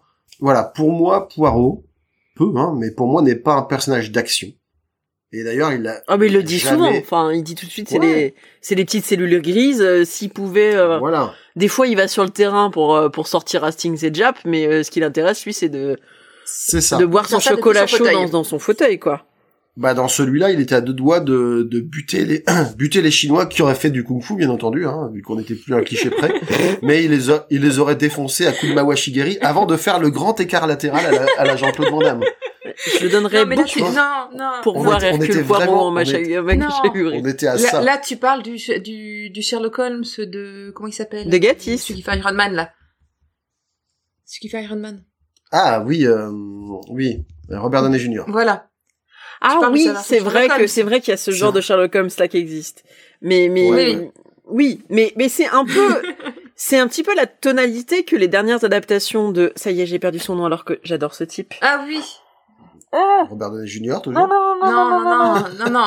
Euh, Le- Celui qui a fait Mort sur le Nil. Oui, Ah, Ah non le Kenneth Branagh. oui, de Kenneth Voilà. Branagh, j'adore Kenneth Branagh, j'adore ses films sur Shakespeare. Kenneth Branagh, j'ai- j'aime beau- j'aime même beaucoup son son son tort, c'est dire personne n'a jamais aimé son tort mais moi je l'aime bien. Et donc euh, dans le Kenneth Branagh, il y a quand même des il y a quand même une une certaine euh, un poireau en action, un poireau corporel euh, qui moi me, Ah oui. me, me, me me gêne beaucoup puisque pour moi Claire euh, voilà Poirot euh, enfin sa stature quelque part son son obésité le pose et, et quand euh, quand il Ouais. saute dans des trucs de train ou euh, quand il fait des actions de fou, moi je suis bah, bah voyons. Bien sûr que non. Mais c'est ça. ça va je- froisser son costume. Mais rien que la bande annonce, ça suffit à ne pas me donner envie de voir le film en fait. Mm. Je reconnaissais pas Poirot, c'est tout quoi. Ça m'a. Et, et- et du coup, voilà, les seules choses que j'ai aimées, c'est les mêmes que vous, à savoir l'approfondissement du lore autour d'Hercule Poirot, les personnages secondaires, donc notamment la, la Rosakov, qui finalement est un personnage assez haut en couleur et qu'on on a envie de retrouver plus tard. Et puis évidemment euh, l'approfondissement aussi de sa relation avec Hastings, qui est vraiment, euh, qui est vraiment sans doute une des réussites de ce roman. Ouais, complètement. Et, et, et, et tu sens aussi, même Christy, je pense, au début, on a, quand on avait fait un petit peu les histoires, euh, Oui, les enquêtes d'Hercule- Poirot, les, les, les, des, premières où, des en fait, où en fait, euh, Agatha Christie avait dit qu'elle se sentait un peu enfermée avec Hercule Poirot et encore plus avec Hastings et que c'est pour ça qu'elle avait voulu casser la relation. J'ai l'impression qu'elle s'est réconciliée en fait avec Hastings et du coup elle a un regard et du coup Poirot aussi beaucoup plus tendre Hmm. euh, sur le personnage qui continue à, ne- à ne faire et ne dire que des conneries, mais qui a un bon fond. Et ça, c'est c'est bien. Moi, ce que j'ai beaucoup aimé aussi, c'est qu'il y a quelques petites piques à destination de son mari dans le roman. J'en avais mis une sur Twitter, je vais vous la redire. Il y a des Euh, pics, j'avais pas repéré ça. Ah ouais, notamment dans la hum, l'histoire avec euh, John Hallyday qui a disparu et euh, Poirot à sa femme lui dit "Les Anglais sont ainsi", dit Poirot d'un ton apaisant. Quand ce n'est pas le travail, c'est le jeu ou le sport, toute chose qu'ils pre- qu'ils prennent fort et au sérieux. Oui, ça c'est vrai que ça m'avait marqué. Et, euh, et ça, bah, c'est clairement une- un pic à destination de son mari qui était euh, passionné de golf et qui l'a délaissé carrément pour sa partie de golf et qui a fini par euh, Partir avec euh, avec une jeune femme euh, avec une golfeuse. amatrice de golf, oui. Bien meilleure golfeuse qu'Agatha. Donc voilà, c'était un petit pic à sa destination. Il y a eu deux, trois passages comme ça dans le roman où je me suis dit, ah ah, on sent qu'elle est en colère. Moi, j'avais juste noté encore quelques petites citations qui m'ont plu. Bah, justement, tu parlais Delphine quand il manque de se faire écraser par un arbre. Ouais, ouais. Euh, quand il dit « Il s'en est fallu d'un cheveu. C'est quand même trop bête. Dire que je n'avais pas eu le moindre pressentiment, le moindre soupçon, ou si peu. Oui, sans son regard fulgurant, sans ses yeux de lynx, Hercule Poirot serait peut-être mort écrasé à l'heure qu'il est. Quelle effroyable calamité pour l'humanité tout entière. Vous aussi, mon bon ami, vous auriez pu y rester, mais cela n'aurait pas été une catastrophe nationale. La tirade, elle est sublime. Eh ben. Tu vois, c'est...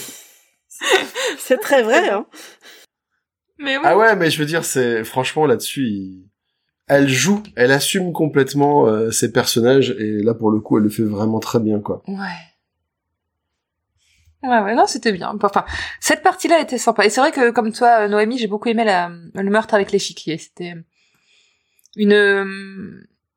C'est quelque chose d'inédit, en fait, cette façon de tuer, je pense. Oui, mais ça change des poisons, parce qu'on a quand même beaucoup, beaucoup de Voilà. poisons. Si jamais Ouais, euh, vous avez envie d'empoisonner euh, votre belle-mère ou autre, vous avez quand même... Non, non, alors, elle, elle nous écoute, donc je la rassure, pardon. il n'en est pas envie.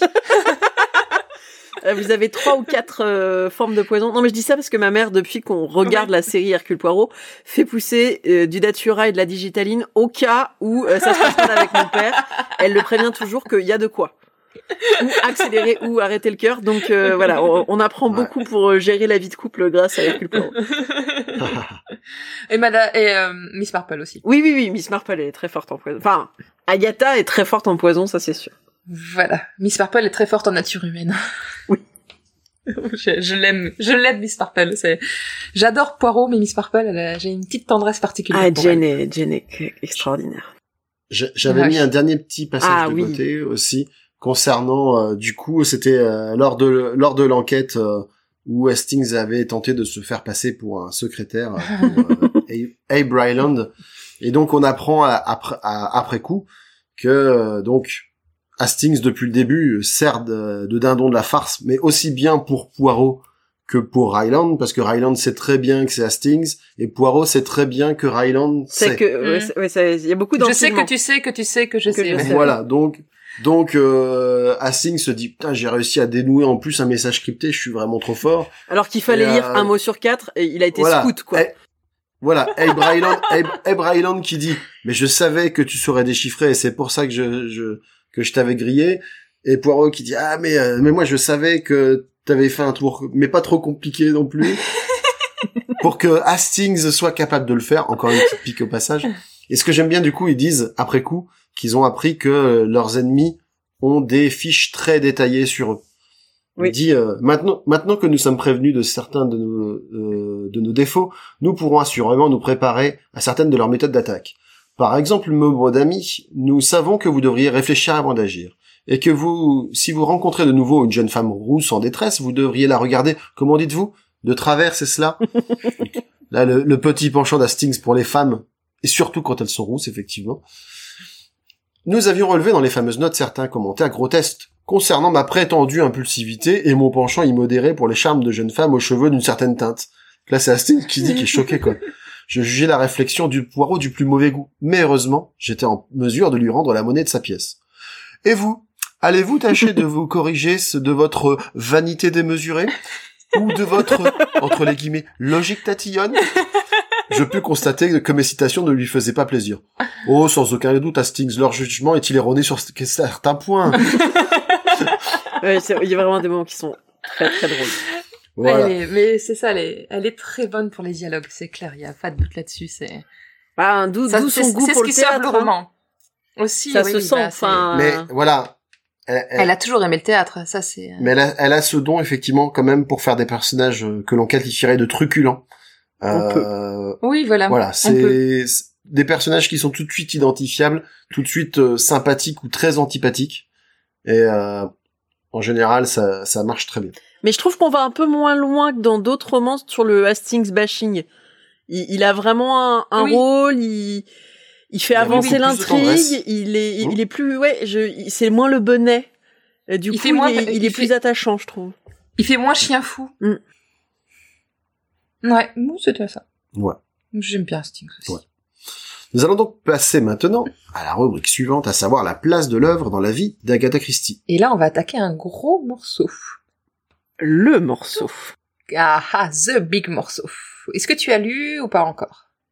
Le, ce que tu as écrit? euh, Ouais. Ben, alors, je l'ai, je l'ai survolé, mais je connais l'histoire, donc, euh, Ah, donc je sais ce qui se passe. C'est quand même le moment de la vie d'Agatha qui, qui est le grand mystère de la vie d'Agatha. Oui, alors il y a beaucoup de fictions audio sur ce moment qui sont toujours très bien. Je crois qu'il y en a une sur France ça. Inter qui est vachement chouette. Mais oui, c'est un, un grand moment. Exactement. Donc j'avais laissé Agatha la dernière fois qui avait écrit son premier vrai grand succès avec le meurtre de Roger Ackroyd qui s'était vendu à 4000 exemplaires à peu près, ce qui était énorme pour l'époque. Mais alors que sa carrière d'écrivaine décolle, sa vie privée, elle, est loin d'être idéale. Sa mère est décédée et son mari Archie a une maîtresse et il souhaite divorcer pour l'épouser. Agatha va tenter de le retenir, de le reconquérir, mais ça ne marche pas. Archie s'est défi- définitivement presque installé à Londres et il ne revient que peu à Styles, la maison qu'ils ont achetée et redécorée complètement, retapée et qu'ils détestent tous les deux. Et lorsqu'il est là, en fait, l'ambiance est très tendue et les altercations se succèdent. Se succédante, d'accord, oui. J'ai écrit un mot bizarre, c'est pas grave. Euh, la dispute de trop va se produire le 3 décembre 1926. Agatha, Ouais, C'est précis. c'est précis, mais c'est important. Les dates sont Donc le 3 importantes. décembre. C'est un vendredi. Ah. Agatha a pré... Et ouais. Agatha a prévu une excursion en famille à Beverly dans le Yorkshire. Mais au petit déjeuner, Archie lui annonce qu'il ne rentrera pas de Londres après son travail parce qu'il va aller directement chez des amis, les James, chez qui Agatha sait très bien qu'il retrouvera sa maîtresse, Nancy Neal. Et retenez ce nom, c'est important. Pourtant, il avait promis de ne pas la voir puisque le couple tente de se réconcilier. Agatha comprend alors qu'Archie veut toujours divorcer et qu'elle ne pourra pas l'éviter. Après un affrontement assez violent, qui a été rapporté par la cuisinière, Archie part et Agatha s'effondre. Elle va pourtant se reprendre et suivre le planning prévu de sa journée. Donc elle va voir, si je me trompe pas, sa belle-sœur, elle passe un petit moment avec elle, elle, a deux, trois autres activités qu'elle avait prévues, puis elle rentre chez elle vers 5 heures. Quand elle rentre, elle s'occupe de sa fille, elle la prépare au coucher, lui fait un petit bisou, bonne nuit, parce que Carlo, la gouvernante, est absente pour la journée. Elle avait accepté une invitation qu'Agatha l'avait incité à prendre parce qu'elle pouvait s'occuper de la petite pour une fois. Agatha va dîner, et elle finit par accepter le fait que son mari ne rentrera pas. Elle l'attend, elle l'attend, puis à 20, 21h, elle se dit, bon, bah, c'est mort. Et donc, elle décide d'écrire une lettre à Archie, dont on ignorera toujours le contenu, et une lettre à, Car- à Carlo dans laquelle elle lui demande d'annuler le séjour euh, à Beverly. Et elle explique euh, qu'elle... euh, Tout, tout, tout ça parce qu'il était pas, il était pas rentré à 21h. Non, c'est parce qu'elle s'est rendue compte qu'il a été sincère quand tu as dit qu'il ne rentrerait pas et qu'il était bien parti avec sa maîtresse plutôt que Ah, euh, je- essayer de re- recoller les morceaux de son Je couple. pensais que c'était parce qu'elle elle voulait pas rater le début de Joséphine Ange Gardien. Euh, c'était, c'était, une fiction. Elle devait sans doute écouter des fictions audio. euh. Ouais, Certainement. c'est ça. Euh, En fait, Delphine s'attendait à une intervention sérieuse de ma part. Mais oui et je l'ai vu. Et moi, je me suis dit, elle sait pas que je vais dire une connerie. Bon, voilà, c'est comme ça. Donc, Mais c'est elle bien, tu fais Carlo- monter le suspense. Complètement. elle demande à Carlo d'annuler euh, le séjour à Beverly et elle emporte avec elle la valise qu'elle avait prévue pour ce week-end. Elle enfile un manteau de fourrure. Elle annonce à la bonne qu'elle part se promener en voiture et elle sort. Il est 21h45. Carlo rentre vers minuit, Agatha n'est pas encore rentrée et elle se dit qu'elle a dû aller jusqu'à Londres et dormir à son club. Le lendemain matin, un policier se présente à la villa, vers 6 heures du matin. La Maurice Cowley de l'autrice a été retrouvée abandonnée pas loin de la maison des James, les amis chez qui Archie s'est rendu. La voiture est dans un endroit de sinistre réputation, pas loin d'un lac, et le radiateur de la voiture, donc la voiture a le radiateur enfoui dans des buissons, mais sans réelle trace de choc. L'aile est un petit peu enfoncée, mais rien de indiquant un accident. La valise qu'Agatha avait emportée est dans la voiture, ouverte, et on trouve également le manteau de fourrure, alors qu'on est en plein hiver, et son permis de conduire. Et là, c'est vraiment une intrigue d'Agatha Christie. Ouais, Mais là, complètement. c'est- Ça, c'est quand la réalité dépasse la fiction. Complètement. Donc euh, Archie rentre précipitamment de Londres, il lit la lettre et la brûle. Il ne dira jamais ce qu'elle contenait. Donc on ne sait pas exactement ce qu'elle lui a dit à ce moment-là. Il y a même des suppositions dans tous les sens qui ont été faites, mais euh, il y en a qui disent qu'elle annonce euh, qu'elle accepte la séparation, d'autres qu'elle le menace, d'autres euh, qu'elle indique ses intentions pour les jours à venir. On ne sait pas vraiment en fait. Juste, celui qui lit ça est un con. Peut-être. Le lundi 6 décembre, la presse locale commence à parler de la disparition. Puis c'est le Daily Mirror, donc un journal national, qui publie des photos résumant le drame. Agatha, la personne qui a trouvé la voiture, et les battues organisées. Tout le monde se demande s'il s'agit d'un accident, d'un suicide, d'un meurtre ou d'une disparition volontaire. La, presse va s'emparer de la de... Ouf, je recommence. La presse va s'emparer de l'affaire rapidement, diffuser des photos des possibles déguisements que Mrs. Christie pourrait avoir revêtus. Le Daily News propose même une prime de 100 livres pour toute information utile. Les témoignages contradictoires se succèdent, la police emploie même des moyens de recherche jamais utilisés. La disparition d'Agatha Christie devient une affaire nationale. Une hypothèse cependant prend dans l'esprit du chef de la police du Surrey, euh, prend le dessus sur les autres. L'autrice est morte, probablement de froid en s'éloignant dans les bois. Et vu la région, il doute qu'on la retrouve rapidement. Euh, la région va quand même être ratissée avec l'aide de chiens, les étangs vont être sondés et on envoie même des avions pour survoler la zone. Aucune nouvelle de l'autrice. Le 12 décembre, c'est-à-dire neuf jours après sa disparition, une gigantesque battue rassemble des milliers de volontaires et la police sans succès. Le Daily Mirror dira que c'était la plus importante recherche jamais organisée par la police britannique pour une personne disparue. Mais le corps reste introuvable. Une autre hypothèse cependant fait surface. Le délitement du couple commence à faire à être euh, révélé.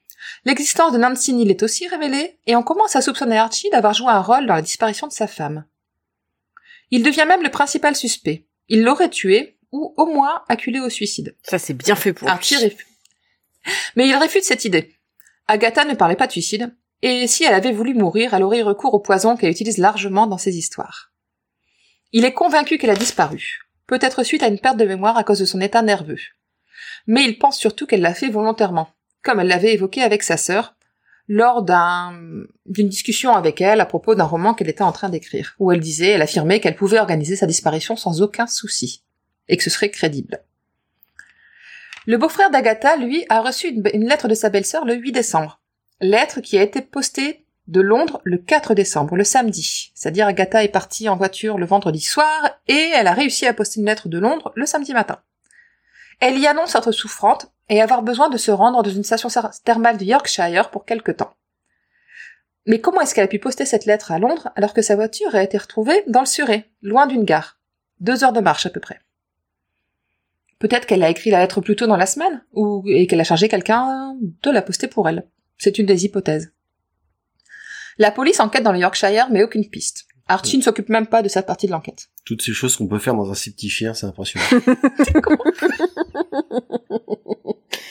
Elle est valide. Il y, a, il y a une station thermale, euh, tu peux y mener des enquêtes, euh, il y a des gens qui se perdent.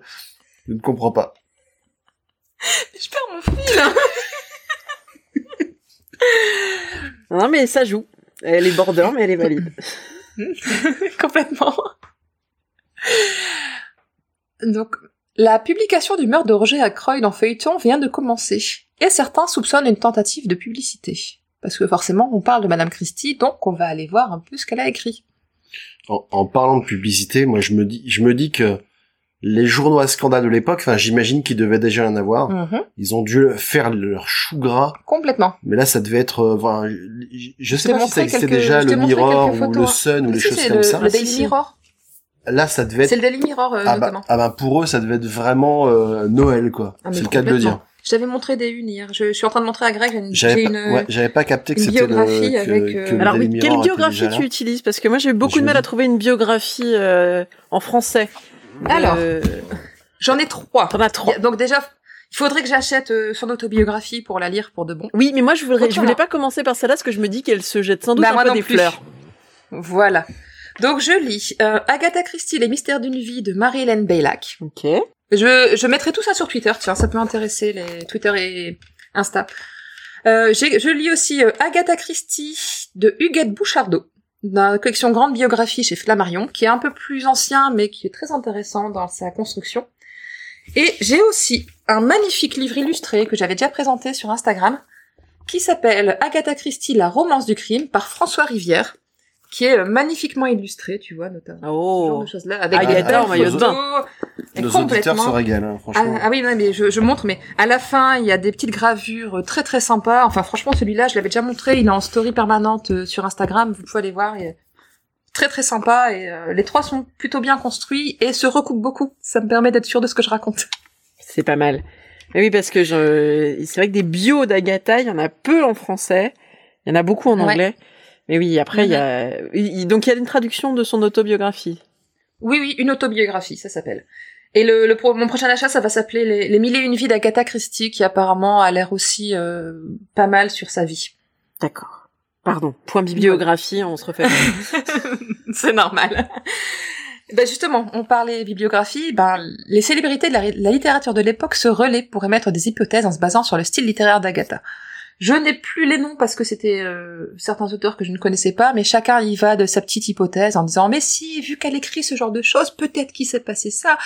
ah mais si ça se trouve euh, elle l'a fait volontairement ah mais non c'est une vraie disparition et puis peut-être que enfin voilà c'est comme ça et ça va même jusqu'à comme je disais Sir Arthur Conan Doyle lui-même qui se procure un gant qui a appartenu à l'écrivaine et le confie à un médium célèbre. Ce médium annonce qu'Agatha sera retrouvée le mercredi suivant. Moi, je l'aurais confié le au média- chien du Yorkshire, mais euh, ça, c'est... N'empêche que le médium avait raison. Agatha a bien été retrouvée le mercredi ça, suivant. Ça, c'est un truc de dingue. Je veux Ah ouais, mais déjà, me- déjà le, le fait que Arthur Conan Doyle ça, c'est ma voix. se mêle à l'enquête, qui Mais oui. file, plutôt que de filer ça à un fin limier de la police, qui file ça à un médium, hein, je pense que Sherlock Holmes se retournerait dans, dans sa tombe s'il en avait une.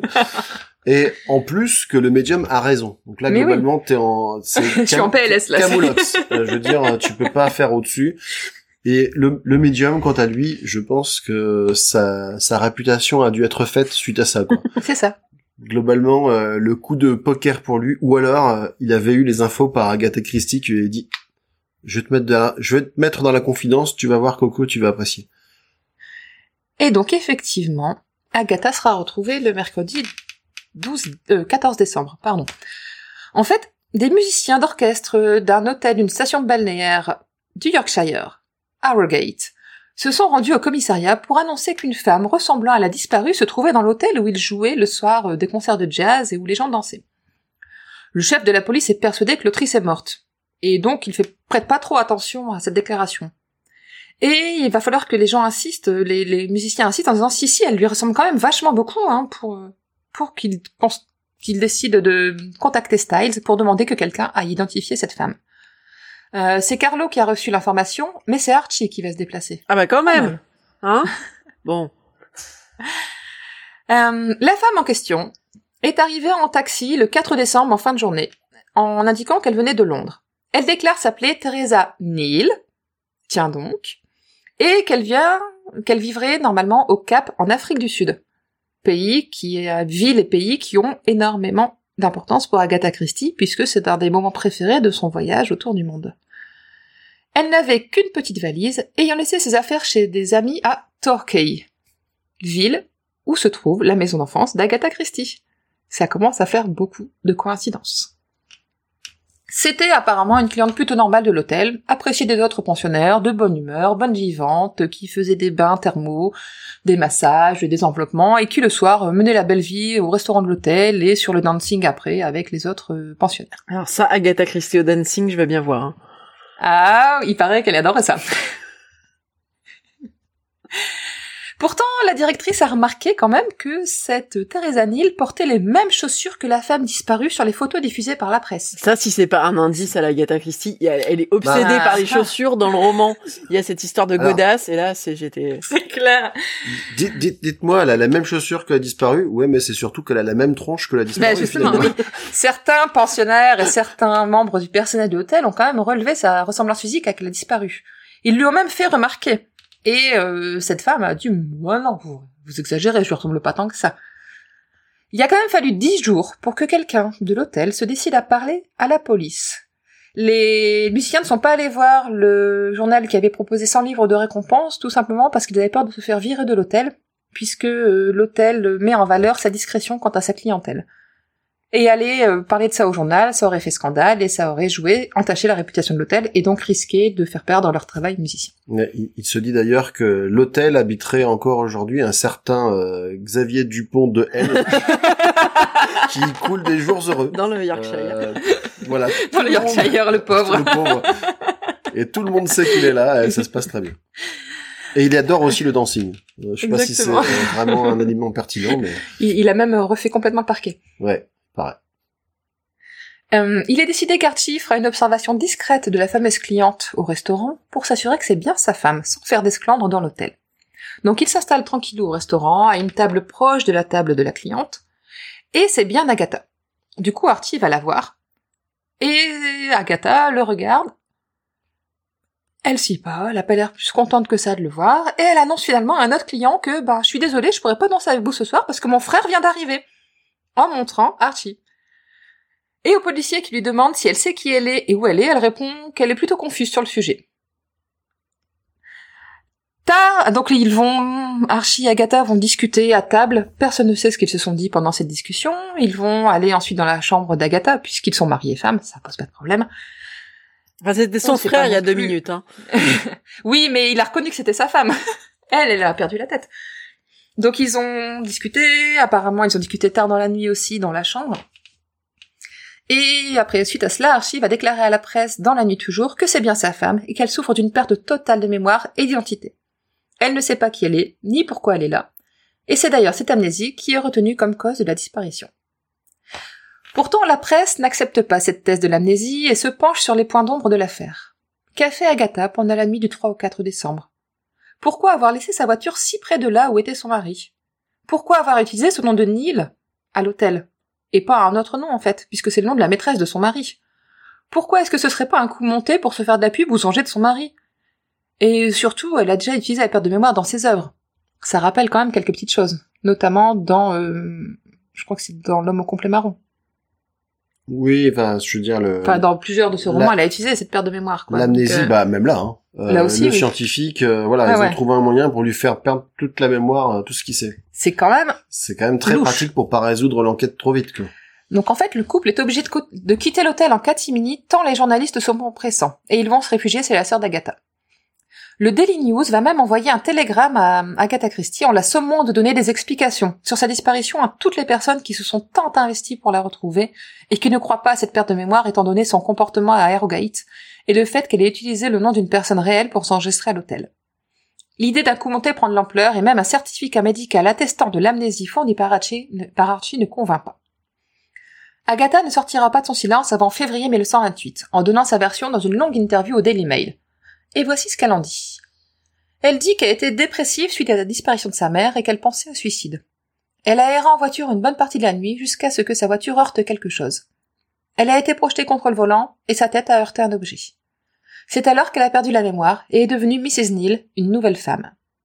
Elle conserve quelques souvenirs confus de son périple jusqu'à l'hôtel et garde un souvenir heureux de son séjour. Elle a même suivi la disparition dans la presse et n'a jamais pensé que c'était elle dont il était question. Cette version ne convainc toujours pas, car elle laisse trop de questions en suspens. Euh, Agatha, elle va se murer dans le silence et fuir la peste comme la presse. Euh, la peste, la presse comme la peste. Mais c'est plus bizarre. Est révélateur. Elle va fuir la presse comme la peste et toute sa vie elle détestera les références à son amnésie et répugnera à en parler elle-même. L'affaire Christie est restée longtemps un mystère. Après la mort de l'écrivaine, certaines choses sont ressorties, plus ou moins fantaisistes, allant même jusqu'à la réalisation d'un film avec Dustin Hoffman dans le rôle d'Archie, dans lequel Agatha tente de se suicider en faisant de Nancy Neal la coupable involontaire de sa mort. En faisant un, un montage qui fait en sorte qu'elle est dans un bain, si je me souviens bien, dans, dans un bain euh, à l'hôtel euh, thermal. Mhm. Elle est dans un bain et Nancy, en allumant la lumière, déclenche l'électrocution d'Agatha. Dans, le film, en tout cas, c'est comme ça que ça a été mis. machination, euh, bah, ils se sont, ils se sont inspirés du joueur d'échecs, du coup. Je pense. Si t'as une position particulière, le contact se fait et puis hop. Et donc c'est finalement la fille d'une amie très proche d'Agatha. Donc euh, cette amie s'appelait Nan Watts et c'est sa fille qui donnera le fin mot de l'histoire à la fin des années 90. Et toute cette version a été confirmée par Rosalind, la fille d'Agatha. Sa mère était très proche, donc euh, Nancy Watts était vraiment très proche de l'autrice, surtout au moment de sa disparition. C'était sa confidente. Elle révèle qu'Agatha n'a en fait pas perdu la mémoire, mais qu'elle a bien organisé sa disparition pour se venger d'Archie et tenter de lui faire prendre conscience de sa souffrance, et lui faire renoncer au divorce et au mariage avec Nancy Neal. Agatha et Nan ont mis au point le plan ensemble le 3 décembre au matin. Agatha devait abandonner sa voiture et marcher deux heures pour rejoindre la gare la plus proche pour se rendre chez son amie à Londres. Et comme elle a décidé de ne disparaître que quelques jours, elle écrit à son beau-frère en lui laissant un indice qu'elle juge suffisant pour qu'on la retrouve rapidement. Son désir de se rendre dans une station balnéaire du Yorkshire. Un peu Elle a comme même les prévenu son indices é- d'Hastings, hein. Exactement. Elle a même prévenu son éditeur qu'elle partait pour quelques jours à Harrogate pour se reposer, et qu'elle le prévenait de son retour. Mais personne n'y a fait attention. Et là, je pense qu'on a eu droit vraiment, euh, les, les enquêteurs, c'est comme dans la cité de la peur, quoi. C'est ça, ouais. Elle- Mais n'empêche quoi, elle a, elle a elle dit qu'elle est dans une station balnéaire du Yorkshire. Elle a dit à son éditeur qu'elle partait pour Harrogate, Ouais. et personne, Se dit, ah, et ça se trouve, elle a dit la vérité. Ouais. O-D-I-L. mais qu'est-ce que ça Sans doute une danseuse de cabaret. Et finalement, apparemment, elle n'a pas été précise puisque son beau-père, son beau-frère n'a pas saisi l'importance de l'indice et en a parlé assez tard. puisqu'il a reçu, il a dû recevoir la lettre le 4, puisque de Londres à Londres, ça met pas non plus 5 jours. Ah d'ailleurs, le Et il en a beau-frère. parlé que le 8. Oui, le beau-frère. C'est le question. frère de Archie. C'est le frère de Archie, mais c'est lui qui l'a aidé à écrire euh, les quatre et qui lui a filé l'idée Voilà. de dire euh, dis donc cocotte comme tu rames un peu le cake et qu'il va falloir. euh, Exactement. C'est ce que j'allais. Pardon, excuse-moi. justement. C'est pas grave. Désolée, j'ai spoilé. Ça arrive tout le temps. y a alors, pas de alors, souci. je peux t'assurer que c'est la dernière fois que t'es invité chez nous. Mais Ce que tu viens faire, c'est ce que tu viens de faire, c'est carton rouge Je- je- direct. je comprends complètement. Je, je m'excuse, je, demande pas. Et donc, ce qu'elle, ce qu'elle ne comprend pas surtout, c'est pour, enfin, oh, bon, je reviens. Donc, euh, Agatha s'est retrouvée en fait prisonnière de son plan, puisque personne n'a compris ces indices tellement subtils. En fait, elle s'est, elle s'est retrouvée, les, les inspecteurs, c'était, c'était Jap et Hastings, en fait. Et avec, Elle se, elle se dit, on va jamais y arriver. avec en plus l'ampleur que ça a pris dans la presse, elle pouvait pas tout simplement ressurgir comme ça, en coucou, j'ai fini mes vacances. Donc, euh, et ce qu'elle n'a pas compris en fait, c'est pourquoi son mari n'a pas participé aux recherches dans l'Yorkshire. Surtout que c'est pour l'alerter lui qu'elle a pris le nom de Neil, qui était le nom de sa maîtresse. Elle s'est dit que ça devait quand même faire tilt dans sa tête d'avoir une Neil dans un hôtel à Harrogate quand elle a annoncé qu'elle partait en vacances dans un hôtel à Harrogate. Et elle décide donc une semaine après sa disparition de faire paraître une petite annonce dans laquelle elle donne une adresse pour que les amis et la famille de Teresa Neil la contactent dans un journal que son mari lit. On se demande, elle a peut-être bien fait ça pour que son mari réagisse. On sait pas vraiment sa motivation, mais on peut supposer que c'était ça. En plus, elle lit une interview qu'Archie a donnée au Daily Mail au moment de sa disparition, et ça la révolte. Il ment à propos de leur entente. Il dit que tout allait bien dans leur couple. Il ment à propos de la raison pour laquelle il était chez ses amis ce soir-là. Il affirme même, bon là il avait raison, qu'elle a monté un coup. C'est pour ça qu'Agatha a décidé de jouer l'amnésie et de s'y tenir tout le temps, en permanence. En fait, elle a vraiment en plus honte d'avoir vu sa vie étalée au grand jour et ne veut pas que ça se reproduise. C'est pour ça qu'elle va fuir la peste, comme la presse comme la peste. J'y arriverai pas celle-là. C'est pour ça qu'elle veut plus aucun contact avec la presse et qu'elle donnera très peu d'interviews, qu'elle laissera très peu les journalistes interférer dans sa vie. Alors, on se doute bien que toute cette histoire n'a pas été très propice à la concentration à l'écriture. D'autant plus qu'Agatha n'a pas réussi à écrire une ligne depuis le décès de sa mère. Ce qu'on peut comprendre, elle en était extrêmement proche et ça l'a bouleversée. Pourtant, dans son contrat, elle doit produire un livre en 1927. Et Archie et elle ont dépensé beaucoup d'argent dans Styles. C'est aussi une nécessité financière. Pour pallier son manque d'aspiration, Agatha va suivre une idée soufflée, comme tu disais, par son beau-frère. Réunir dans un, roman différentes nouvelles qu'elle a écrites pour le sketch, et qui met en scène Hercule Poirot et son ami le capitaine Hastings face à une organisation criminelle à portée mondiale. C'est d'ailleurs ce beau-frère qui se chargera de négocier les droits des nouvelles publiées en 1924 pour qu'elle puisse les publier sous une autre forme. C'est alors que va naître le roman Les Quatre, une œuvre que l'autrice méprise et qu'elle désigne comme un livre bouche-trou. Les ventes du livre sont pourtant incroyablement bonnes, atteignant 8500 exemplaires, soit le double de ce qui avait été vendu pour le meurtre de Roger Ackroyd qui était déjà un énorme succès. On se doute bien que la disparition d'Agatha n'a pas joué un petit rôle dans cet attrait pour ce livre euh, faible intérêt. Pour transformer cette succession de douze nouvelles en roman, Agatha a dû y ajouter une introduction, un épilogue et des éléments de fil conducteur. Le roman Patchwork a été divisé en 18 chapitres. Et l'agrégat des nouvelles se sent toujours dans l'œuvre, notamment par le fait que les différentes intrigues des enquêtes successives qui mènent vers les quatre sont indépendantes. On a finalement un roman bâtard, à mi-chemin entre le policier, le roman d'aventure, d'aventure et le roman d'espionnage. Oh, dis donc! C'est très compliqué. Je recommence. On a un roman bâtard, à mi-chemin entre le roman policier, le roman d'aventure et d'espionnage, dans lequel Agatha fait revenir des personnages qu'on a déjà rencontrés dans d'autres de ses livres. Comme Jap, comme la comtesse, il me semble encore un autre personnage, mais j'ai oublié lequel. Donc voilà, c'était assez, euh, une période assez intense pour Agatha Christie, pas en écriture, mais en péripéties de vie. D'ailleurs, dans l'édition du Masque, c'est dans la collection des romans d'aventure. C'est pas, c'est Ouais. pas un- spécialement un policier, quoi. Non, non. Ah, c'est clair. Bon, c'est pas un policier, non. C'est pas, il y a pas des vraies enquêtes. C'est pas un vrai mystère. hein. Comme je disais, c'est pas mon roman préféré. Ouais. Je comprends tout à fait pourquoi il a été euh, créé, mais c'est pas mon préféré. Passons maintenant aux adaptations qui ont pu être faites de cette œuvre. Les adaptations, donc il y en a pas beaucoup. Bah, parce que c'est hein. pas un bon roman. Voilà. Bah tu sais, ouais, non, c'est ça. Alors peu d'adaptations parce que c'est pas une des meilleures d'Agatha Christie justement, ainsi que l'autrice l'a elle-même reconnue. Donc on a tout d'abord une bande dessinée d'Alain Payou de la collection Agatha Christie, publiée en français et ensuite traduite en anglais. Et, et toutes les autres BD, c'est Papayou qui les a dessinés. C'est Papa Yulele qui l'a Désolé, Ouais. désolé Monsieur Payou, on a, on a dû vous le faire 70 millions de fois. Je suis désolé. Je devrais vraiment la- t'inviter dans So It Is, t'as pile poil les bonnes références. Ah mais complètement lui, tu peux. Eh, J'ai déjà fait un épisode de C'est vrai, c'est vrai, mais tu devrais en refaire un. Si t'en fais un sur Carlos, ça devrait marcher. Voilà. Mais c'est déjà fait. Ah. C'est une passion pour Carlos, ouais. Et donc la deuxième adaptation que j'ai trouvée, et j'en ai vraiment pas eu de trace d'autres, ni rien au théâtre ou de d'autres téléfilms. Bref, la deuxième adaptation, la deuxième adaptation, je veux parler trop vite, ça marche pas. Mm. C'est l'épisode 2 de la saison 13 de la série Agatha Christie's Poirot. Donc c'est le deuxième épisode de la dernière saison de la série qui compte 5 épisodes. Et ça se sent, ils ont dû pas mal modifier de choses pour coller au fait que ce soit dans la dernière saison. Parce que le- le- du coup, le scénario doit placer l'intrigue plus tard dans le temps. Euh, L'histoire est pas mal modifiée, notamment sur l'identité de numéro 4 et sur la révélation finale concernant les quatre. Et c'est cette adaptation que nous avons vue, et toi aussi, n'est-ce pas? Et ben moi j'ai trouvé que c'était vachement mieux. Bah, je sais pas. Je suis pas convaincue ni par le roman ni par l'adaptation. ouais, Bah, moi j'ai trouvé que, la- Vas-y. que les quatre que les quatre n'e- n'existent pas et que ça soit que ça soit juste un acteur qui porte le truc.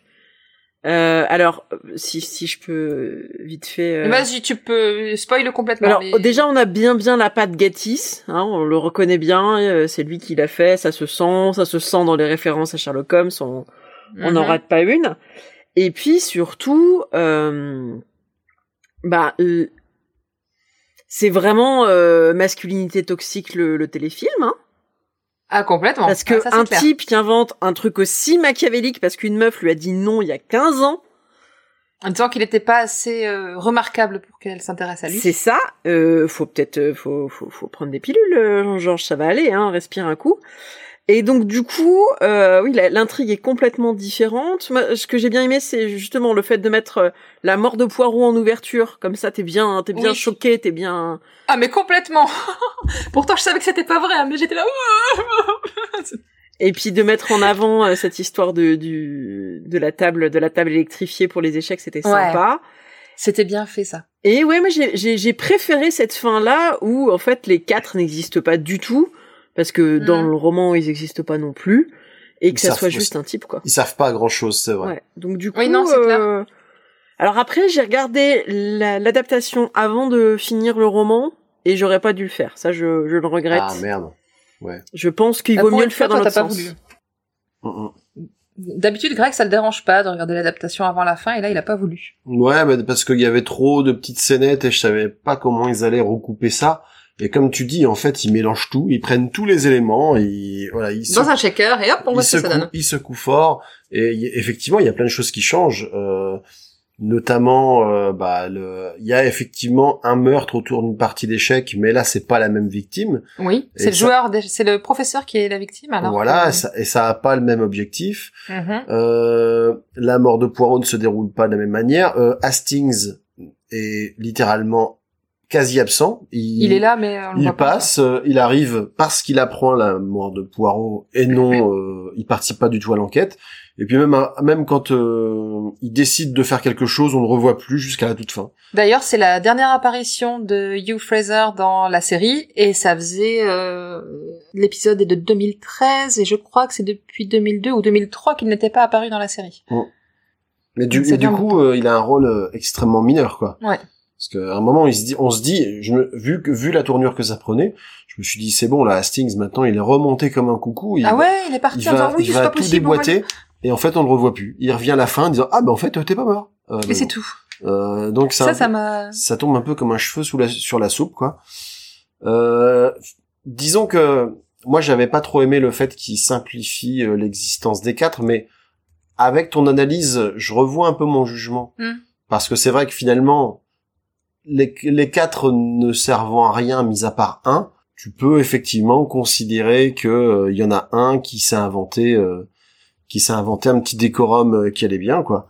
Par contre, tu vois, le, le truc que je trouve un peu bizarre, c'est que euh, on sait que Madame Olivier, là, ne s'intéresse pas aux, aux radiations, mais aux neurotoxines. Ouais. Et la- l'acteur a réussi à se procurer de ces neurotoxines pour euh, pour paralyser euh, le millionnaire et Madame Olivier pour sa mise en scène finale. Oui, parce y a qu'il des choses comme ça, tu te dis. il était en relation avec eux quand même, hein, il l'a dit, mais il s'est servi d'eux comme des pions pour, euh, en fait, euh, discréditer déjà leur euh, leur opération de, leur association, c'était pour C'est la pour la paix, là, oui, c'est ça qui enfin, c'est, c'est assez intéressant et ça renforce un peu le côté complot mondial parce que justement, il y a toutes ces, ces transactions au moment justement de l'entre-deux-guerres euh, avec les, Oui. les pacifistes qui, qui, qui Alors, finissent par être retournés et, Les pacifistes chez, chez, Christie, c'est une obsession. Les pacifistes, c'est vraiment des salauds. Ben- Tu- Vraiment, à chaque, dans chaque roman, quoi. Un petit peu, ouais. ouais, ouais. historiquement il a pas complètement tort mais euh, du coup euh, du coup c'est c'est c'est un- c'est- voilà on on ressent bien ça alors que ça se sent pas forcément euh, dans le roman et, et la scène du, du radiateur est là aussi assez choc euh, Oui. parce que pour le coup c'est un peu goré c'est enfin euh, voilà on, on regarde tous euh, les Agatha Christie sur euh, TMC quand on fait la sieste le dimanche et euh, là ça ça réveille un peu on est wouh Bah, surtout qu'en plus, le radiateur, je l'imaginais pas comme ça, parce que sa petite Mais c'est- grille de protection, on se dit que le mec, il a fini un peu, il a dû finir un peu toasté. ouais il est grille-pain c'est complètement on dirait un grille-pain tout nu C'est ça, quoi. euh, ouais, et j'étais wouh là bah voilà C'était les premiers radiateurs électriques, je crois. Mm, mm. Alors qu'il y a une cheminée derrière. Enfin, moi, j'aurais mis dans la cheminée, mais chacun son sa cam. Mais oui, mais l'adaptation, elle est, elle est pareille. Elle est un peu mais, mais je la trouve, je trouve que la fin est meilleure dans le, que dans le roman. C'est pas faux. Au niveau Bah, de la fin, oui, je suis bien d'accord. Ils ont pu. Mais du coup, on n'a pas le jumeau d'Hercule Poirot. Non, ça, c'est grande tristesse. Non. Bah ouais. Et il y a pas non plus la, d'ailleurs, la, la comtesse Rosakov. Non, la comtesse n'est pas là non plus. Bah non, puisque l'organisation n'existe pas en fait. Ouais. C'est un peu dommage. Par contre, j'ai bien aimé tout le passage où on voit Hercule Poirot faire ses recherches, où on le voit euh, enquêter, faire les- contacter tous les différents acteurs et mettre en place les pièces un petit peu à la fois. Là, c'était pas mal, euh, pas mal Et, et du coup, et du coup, euh, je vois, je vois tes notes, euh, Noémie, et euh, il y a aussi un autre point sur lequel tu as parfaitement raison, c'est que c'est beaucoup plus local, vu que c'est une fausse organisation. Là où tu as un côté très aventure avec Hercule- Poirot, avec euh, l'histoire de la seringue Curare, avec euh, voilà, avec euh, toutes ces histoires de Chinois, euh, avec euh, les scènes à Paris, euh, Chinois. le, le final, le final qui se trouve euh, en Italie, quoi. Là, euh, ils avaient moins de budget. Et ils ont euh, tout fait à Ils ont Londres. fait, Ils ont tout fait. ils ont fait une vraie enquête et pas un roman d'aventure en fait. Oui, et puis je trouve que l'aspect, justement, sur, sur le rapport de, de Christie au théâtre, mettre à ce point-là en valeur les acteurs, bah, ce qui est dans le roman déjà. hein. L'acteur, Oui. le rôle de la transformation, qu'est-ce que c'est qu'un acteur qui, qui, qui s'approprie ses personnages jusqu'à leur ressembler. Sur cet aspect-là de, de qu'est-ce que c'est que jouer, j'ai trouvé ça pas inintéressant, même d'un point de vue un peu théorique, euh, de me dire, bah voilà, Christie, elle est quand même là-dedans en train de réfléchir à euh, comment comment on fait un personnage, Ouais. comment on incarne un personnage, et et c'est pas c'est pas et du coup ce, que le que le l'adaptation se focalise sur ce personnage de l'acteur, l'acteur un peu raté, euh, c'est pas plus mal. Du coup, j'étais très surprise quand on a le meurtre de la de la jeune femme, euh, de la jeune actrice dans le roman, alors que dans le dans l'adaptation, elle survit jusqu'à la fin. Alors, p- petit point doublage comme on fait d'habitude, ce n'est plus Ah oui. euh, Roger Carrel Mais c'est normal. Ah bah qui, qui fait la voix de de- d'Hercule Poirot malheureusement. Ça me manque, sérieusement, Euh, ça me mais manque. par contre, c'est quand même un, act- un acteur qui a une certaine expérience du doublage parce que c'est le c'est le comédien qui double Anthony Hopkins notamment. Oui. Euh, qui C'est perturbant du coup. alors qui a pas qui a pas le côté euh, qui a pas tout à fait le côté enjoué d'Hercule Poirot, mais qui du coup euh, incarne un Poirot peut-être un peu plus fatigué, un peu plus au bout du rouleau et Mhm. voilà, quand, quand on considère son âge, ça passe ça passe euh, quand même. Après, je vois que t'as mis une remarque aussi sur Miss Lemon qui n'apparaît pas dans le roman. C'est tout simplement parce qu'elle n'est pas encore apparue dans les histoires d'Hercule Poirot. Alors qu'elle est, ou elle apparaît un tout petit peu comme la logeuse, mais elle a pas de nom. Alors qu'elle est vraiment beaucoup plus présente dans la série depuis longtemps. Elle fait partie vraiment des personnages qu'on voit quasiment à chaque épisode. J'en ai revu quelques-uns ce week-end et je me suis dit que la coiffure de Miss Lemon avec ses petites accroches cœur là sur le front, c'était littéralement pas possible. Mais euh, mais ça m'a fait rire de la voir. Et d'ailleurs, ils ont tous pris un- sacrément un coup de vieux. hein. Quand on les a vus, on voit que c'est la fin de la série parce que Ouais, c'est clair. ah ouais non, c'est aussi bien Hastings que Jap. Tu sens que le temps est passé par là. hein. Même même Poirot quoi, ça se voit. C'est normal hein. Eh oui. Et moi, je trouve que ça donne une, une, une tonalité. Bah, en plus, c'est comme si on est plus avancé, on va plus vers la fin de la guerre, et, et ça donne une, une tonalité dramatique qui est, qui est, qui est intéressante aussi. Mmh, Et, oui, et oui. puis c'est logique parce que là, pour le coup, on est vraiment sur la fin de carrière de Poirot. Mm, mm. Euh, là, ils ont remis les choses un peu plus dans l'ordre finalement. Ouais, ouais, ouais, c'est, c'est, c'est, voilà, Bah. c'est pour ça que ça m'a étonné quand tu m'as parlé des quatre, qu'un roman du début. Je me suis dit, tiens, c'est marrant. euh, que L'adaptation soit Ouais, là, c'est mais, pas euh, inintéressant. Mais il y a eu la même chose avec le meurtre de Roger Ackroyd et avec la mystérieuse affaire de Styles, qui est normalement le tout premier roman. Ça se situe, euh, Styles aussi dans la saison 2. Roger Ackroyd, c'est dans la saison 7. Donc ils ont vraiment organisé, réorganisé les choses à leur sauce et à chaque fois ils s'arrangent pour replacer un contexte qui fait que c'est logique dans l'enchaînement. Mm, mm. C'est plutôt pas mal fait. Là. Mais moi, ce que c'est ce que j'aime bien avec les, enfin, parce que finalement, on y- en préparant l'émission, j'ai réfléchi un petit peu et je me suis dit, ouais, en fait, j'aime bien les adaptations d'Agatha Christie, que ce soit celle de, de la série avec David Suchet ou euh, ou les versions françaises qui sont toujours un petit peu remaniées. Il y a eu toute la série des noms petits doigts Maddy que moi j'ai beaucoup aimé. euh, Et, et, et ce qui est assez fou, c'est que quand même, même quand on a beaucoup lu Agatha Christie, je trouve qu'à chaque fois les adaptations réussissent à à nous surprendre, parce qu'en général c'est assez peu littéral. On reste sur des mécaniques. Mais du coup, moi, je suis comme, comme il y en a beaucoup et que des fois les mécaniques se ressemblent un peu. Euh, je sais jamais trop si c'est la cuisinière ou la ou la bonne ou la ou euh, ou la grande bourgeoise qui qui va qui va faire euh, qui va qui va commettre le crime. Et ce que j'aime, c'est cette ambiance justement un peu surannée et euh, qui qui est retranscrite de façon différente. Et je trouve que même les adaptations euh, Les petits meurtres les petits meurtres, elles sont pas, Ouais. c'est pas déshonorant Non, et, je trouve que ça Non. peut être vraiment chouette parce que j'aime bien le décalage que ça crée euh, et finalement ça marche bien avec le Nord, euh, le côté, euh, le côté, bah voilà, les, les, les maisons en briques et, et, et, Mhm. et vraiment, je, je trouve que c'est une grande richesse d'Agatha Christie de se d'être un matériau qui permet à ce point-là d'avoir des variations. Ce qui me choquerait pas qu'on ait pareil dans le même sens que qu'on a eu avec Sherlock Holmes, qu'on ait un, un un Poirot ou une Marple un peu euh, actualisé. Je pense que ça pourrait marcher pas mal. Et euh, c'est même quelque chose que, que j'attends plutôt qu'une une énième reconstitution impeccable euh, d'un d'un Mm. d'un vingtième un peu un peu fictionnel avec euh, la moustache. Après.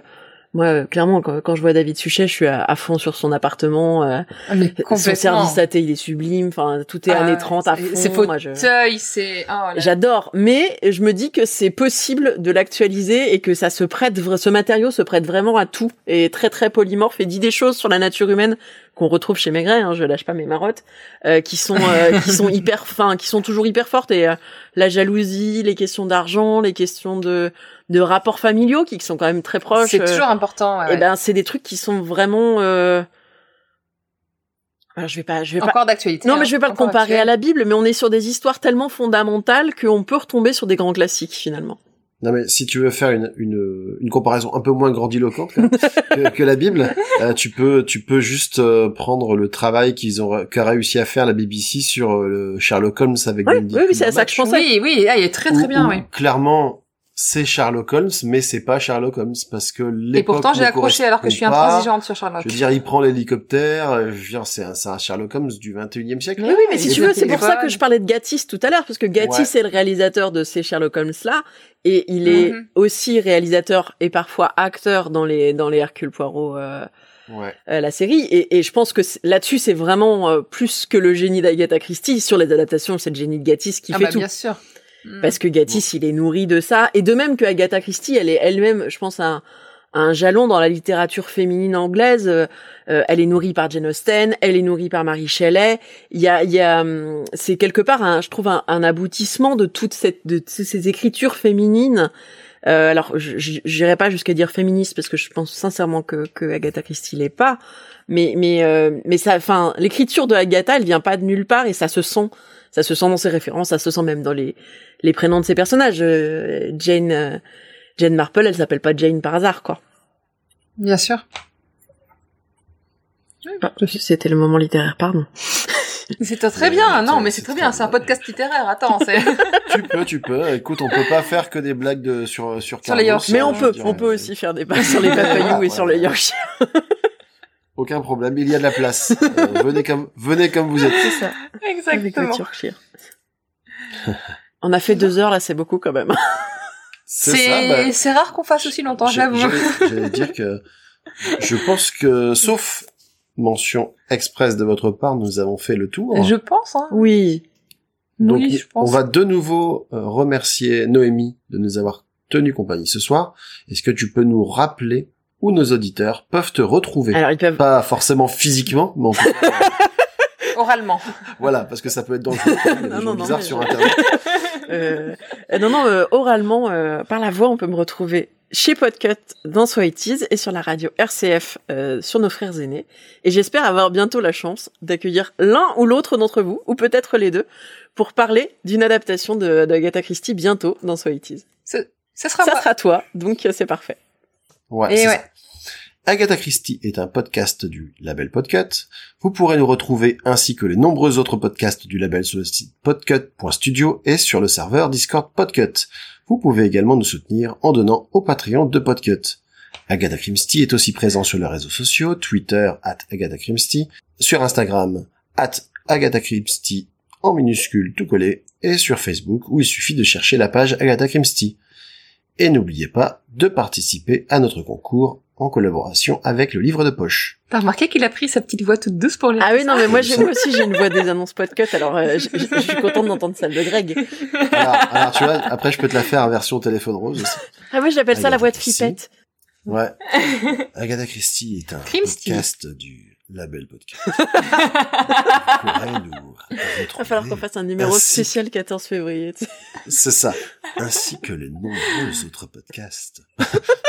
J'ai pas regardé, j'aurais bien, d'ailleurs, en parlant de ça, j'ai pas regardé, mais j'aurais bien aimé que Christmas Pudding tombe au moment de Noël, mais je suis pas sûre que ce soit le cas. C'est- Ah bah Christmas Pudding, là tu peux me réinviter parce que j'ai, J'adore ce roman. alors je l'aime beaucoup, mais j'ai aussi acheté parce qu'on on aime beaucoup les policiers dans la famille. J'ai acheté les bouquins euh, de recettes.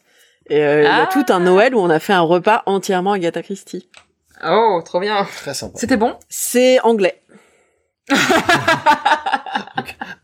L'intention était là. Enfin. Nous vous remercions de votre attention et vous donnons rendez-vous mercredi 28 septembre pour le prochain épisode qui sera consacré au roman Le Train Bleu. Et qui se passe donc Gare de Lyon. Exactement. Passez une bonne journée ou bonne soirée et à Et très à vite. bientôt. Au Au revoir. Ah, juste un, un petit truc. Ouais. C'est pour ceux qui sont encore là. N'hésitez pas à nous mettre des gentils commentaires et plein plein plein d'étoiles sur vos applis d'écoute de podcast parce que l'algorithme il aime bien les étoiles et ça nous donne plus de visibilité. Merci beaucoup. Ah oui, ces petites cellules grises ont fait du bon travail aujourd'hui.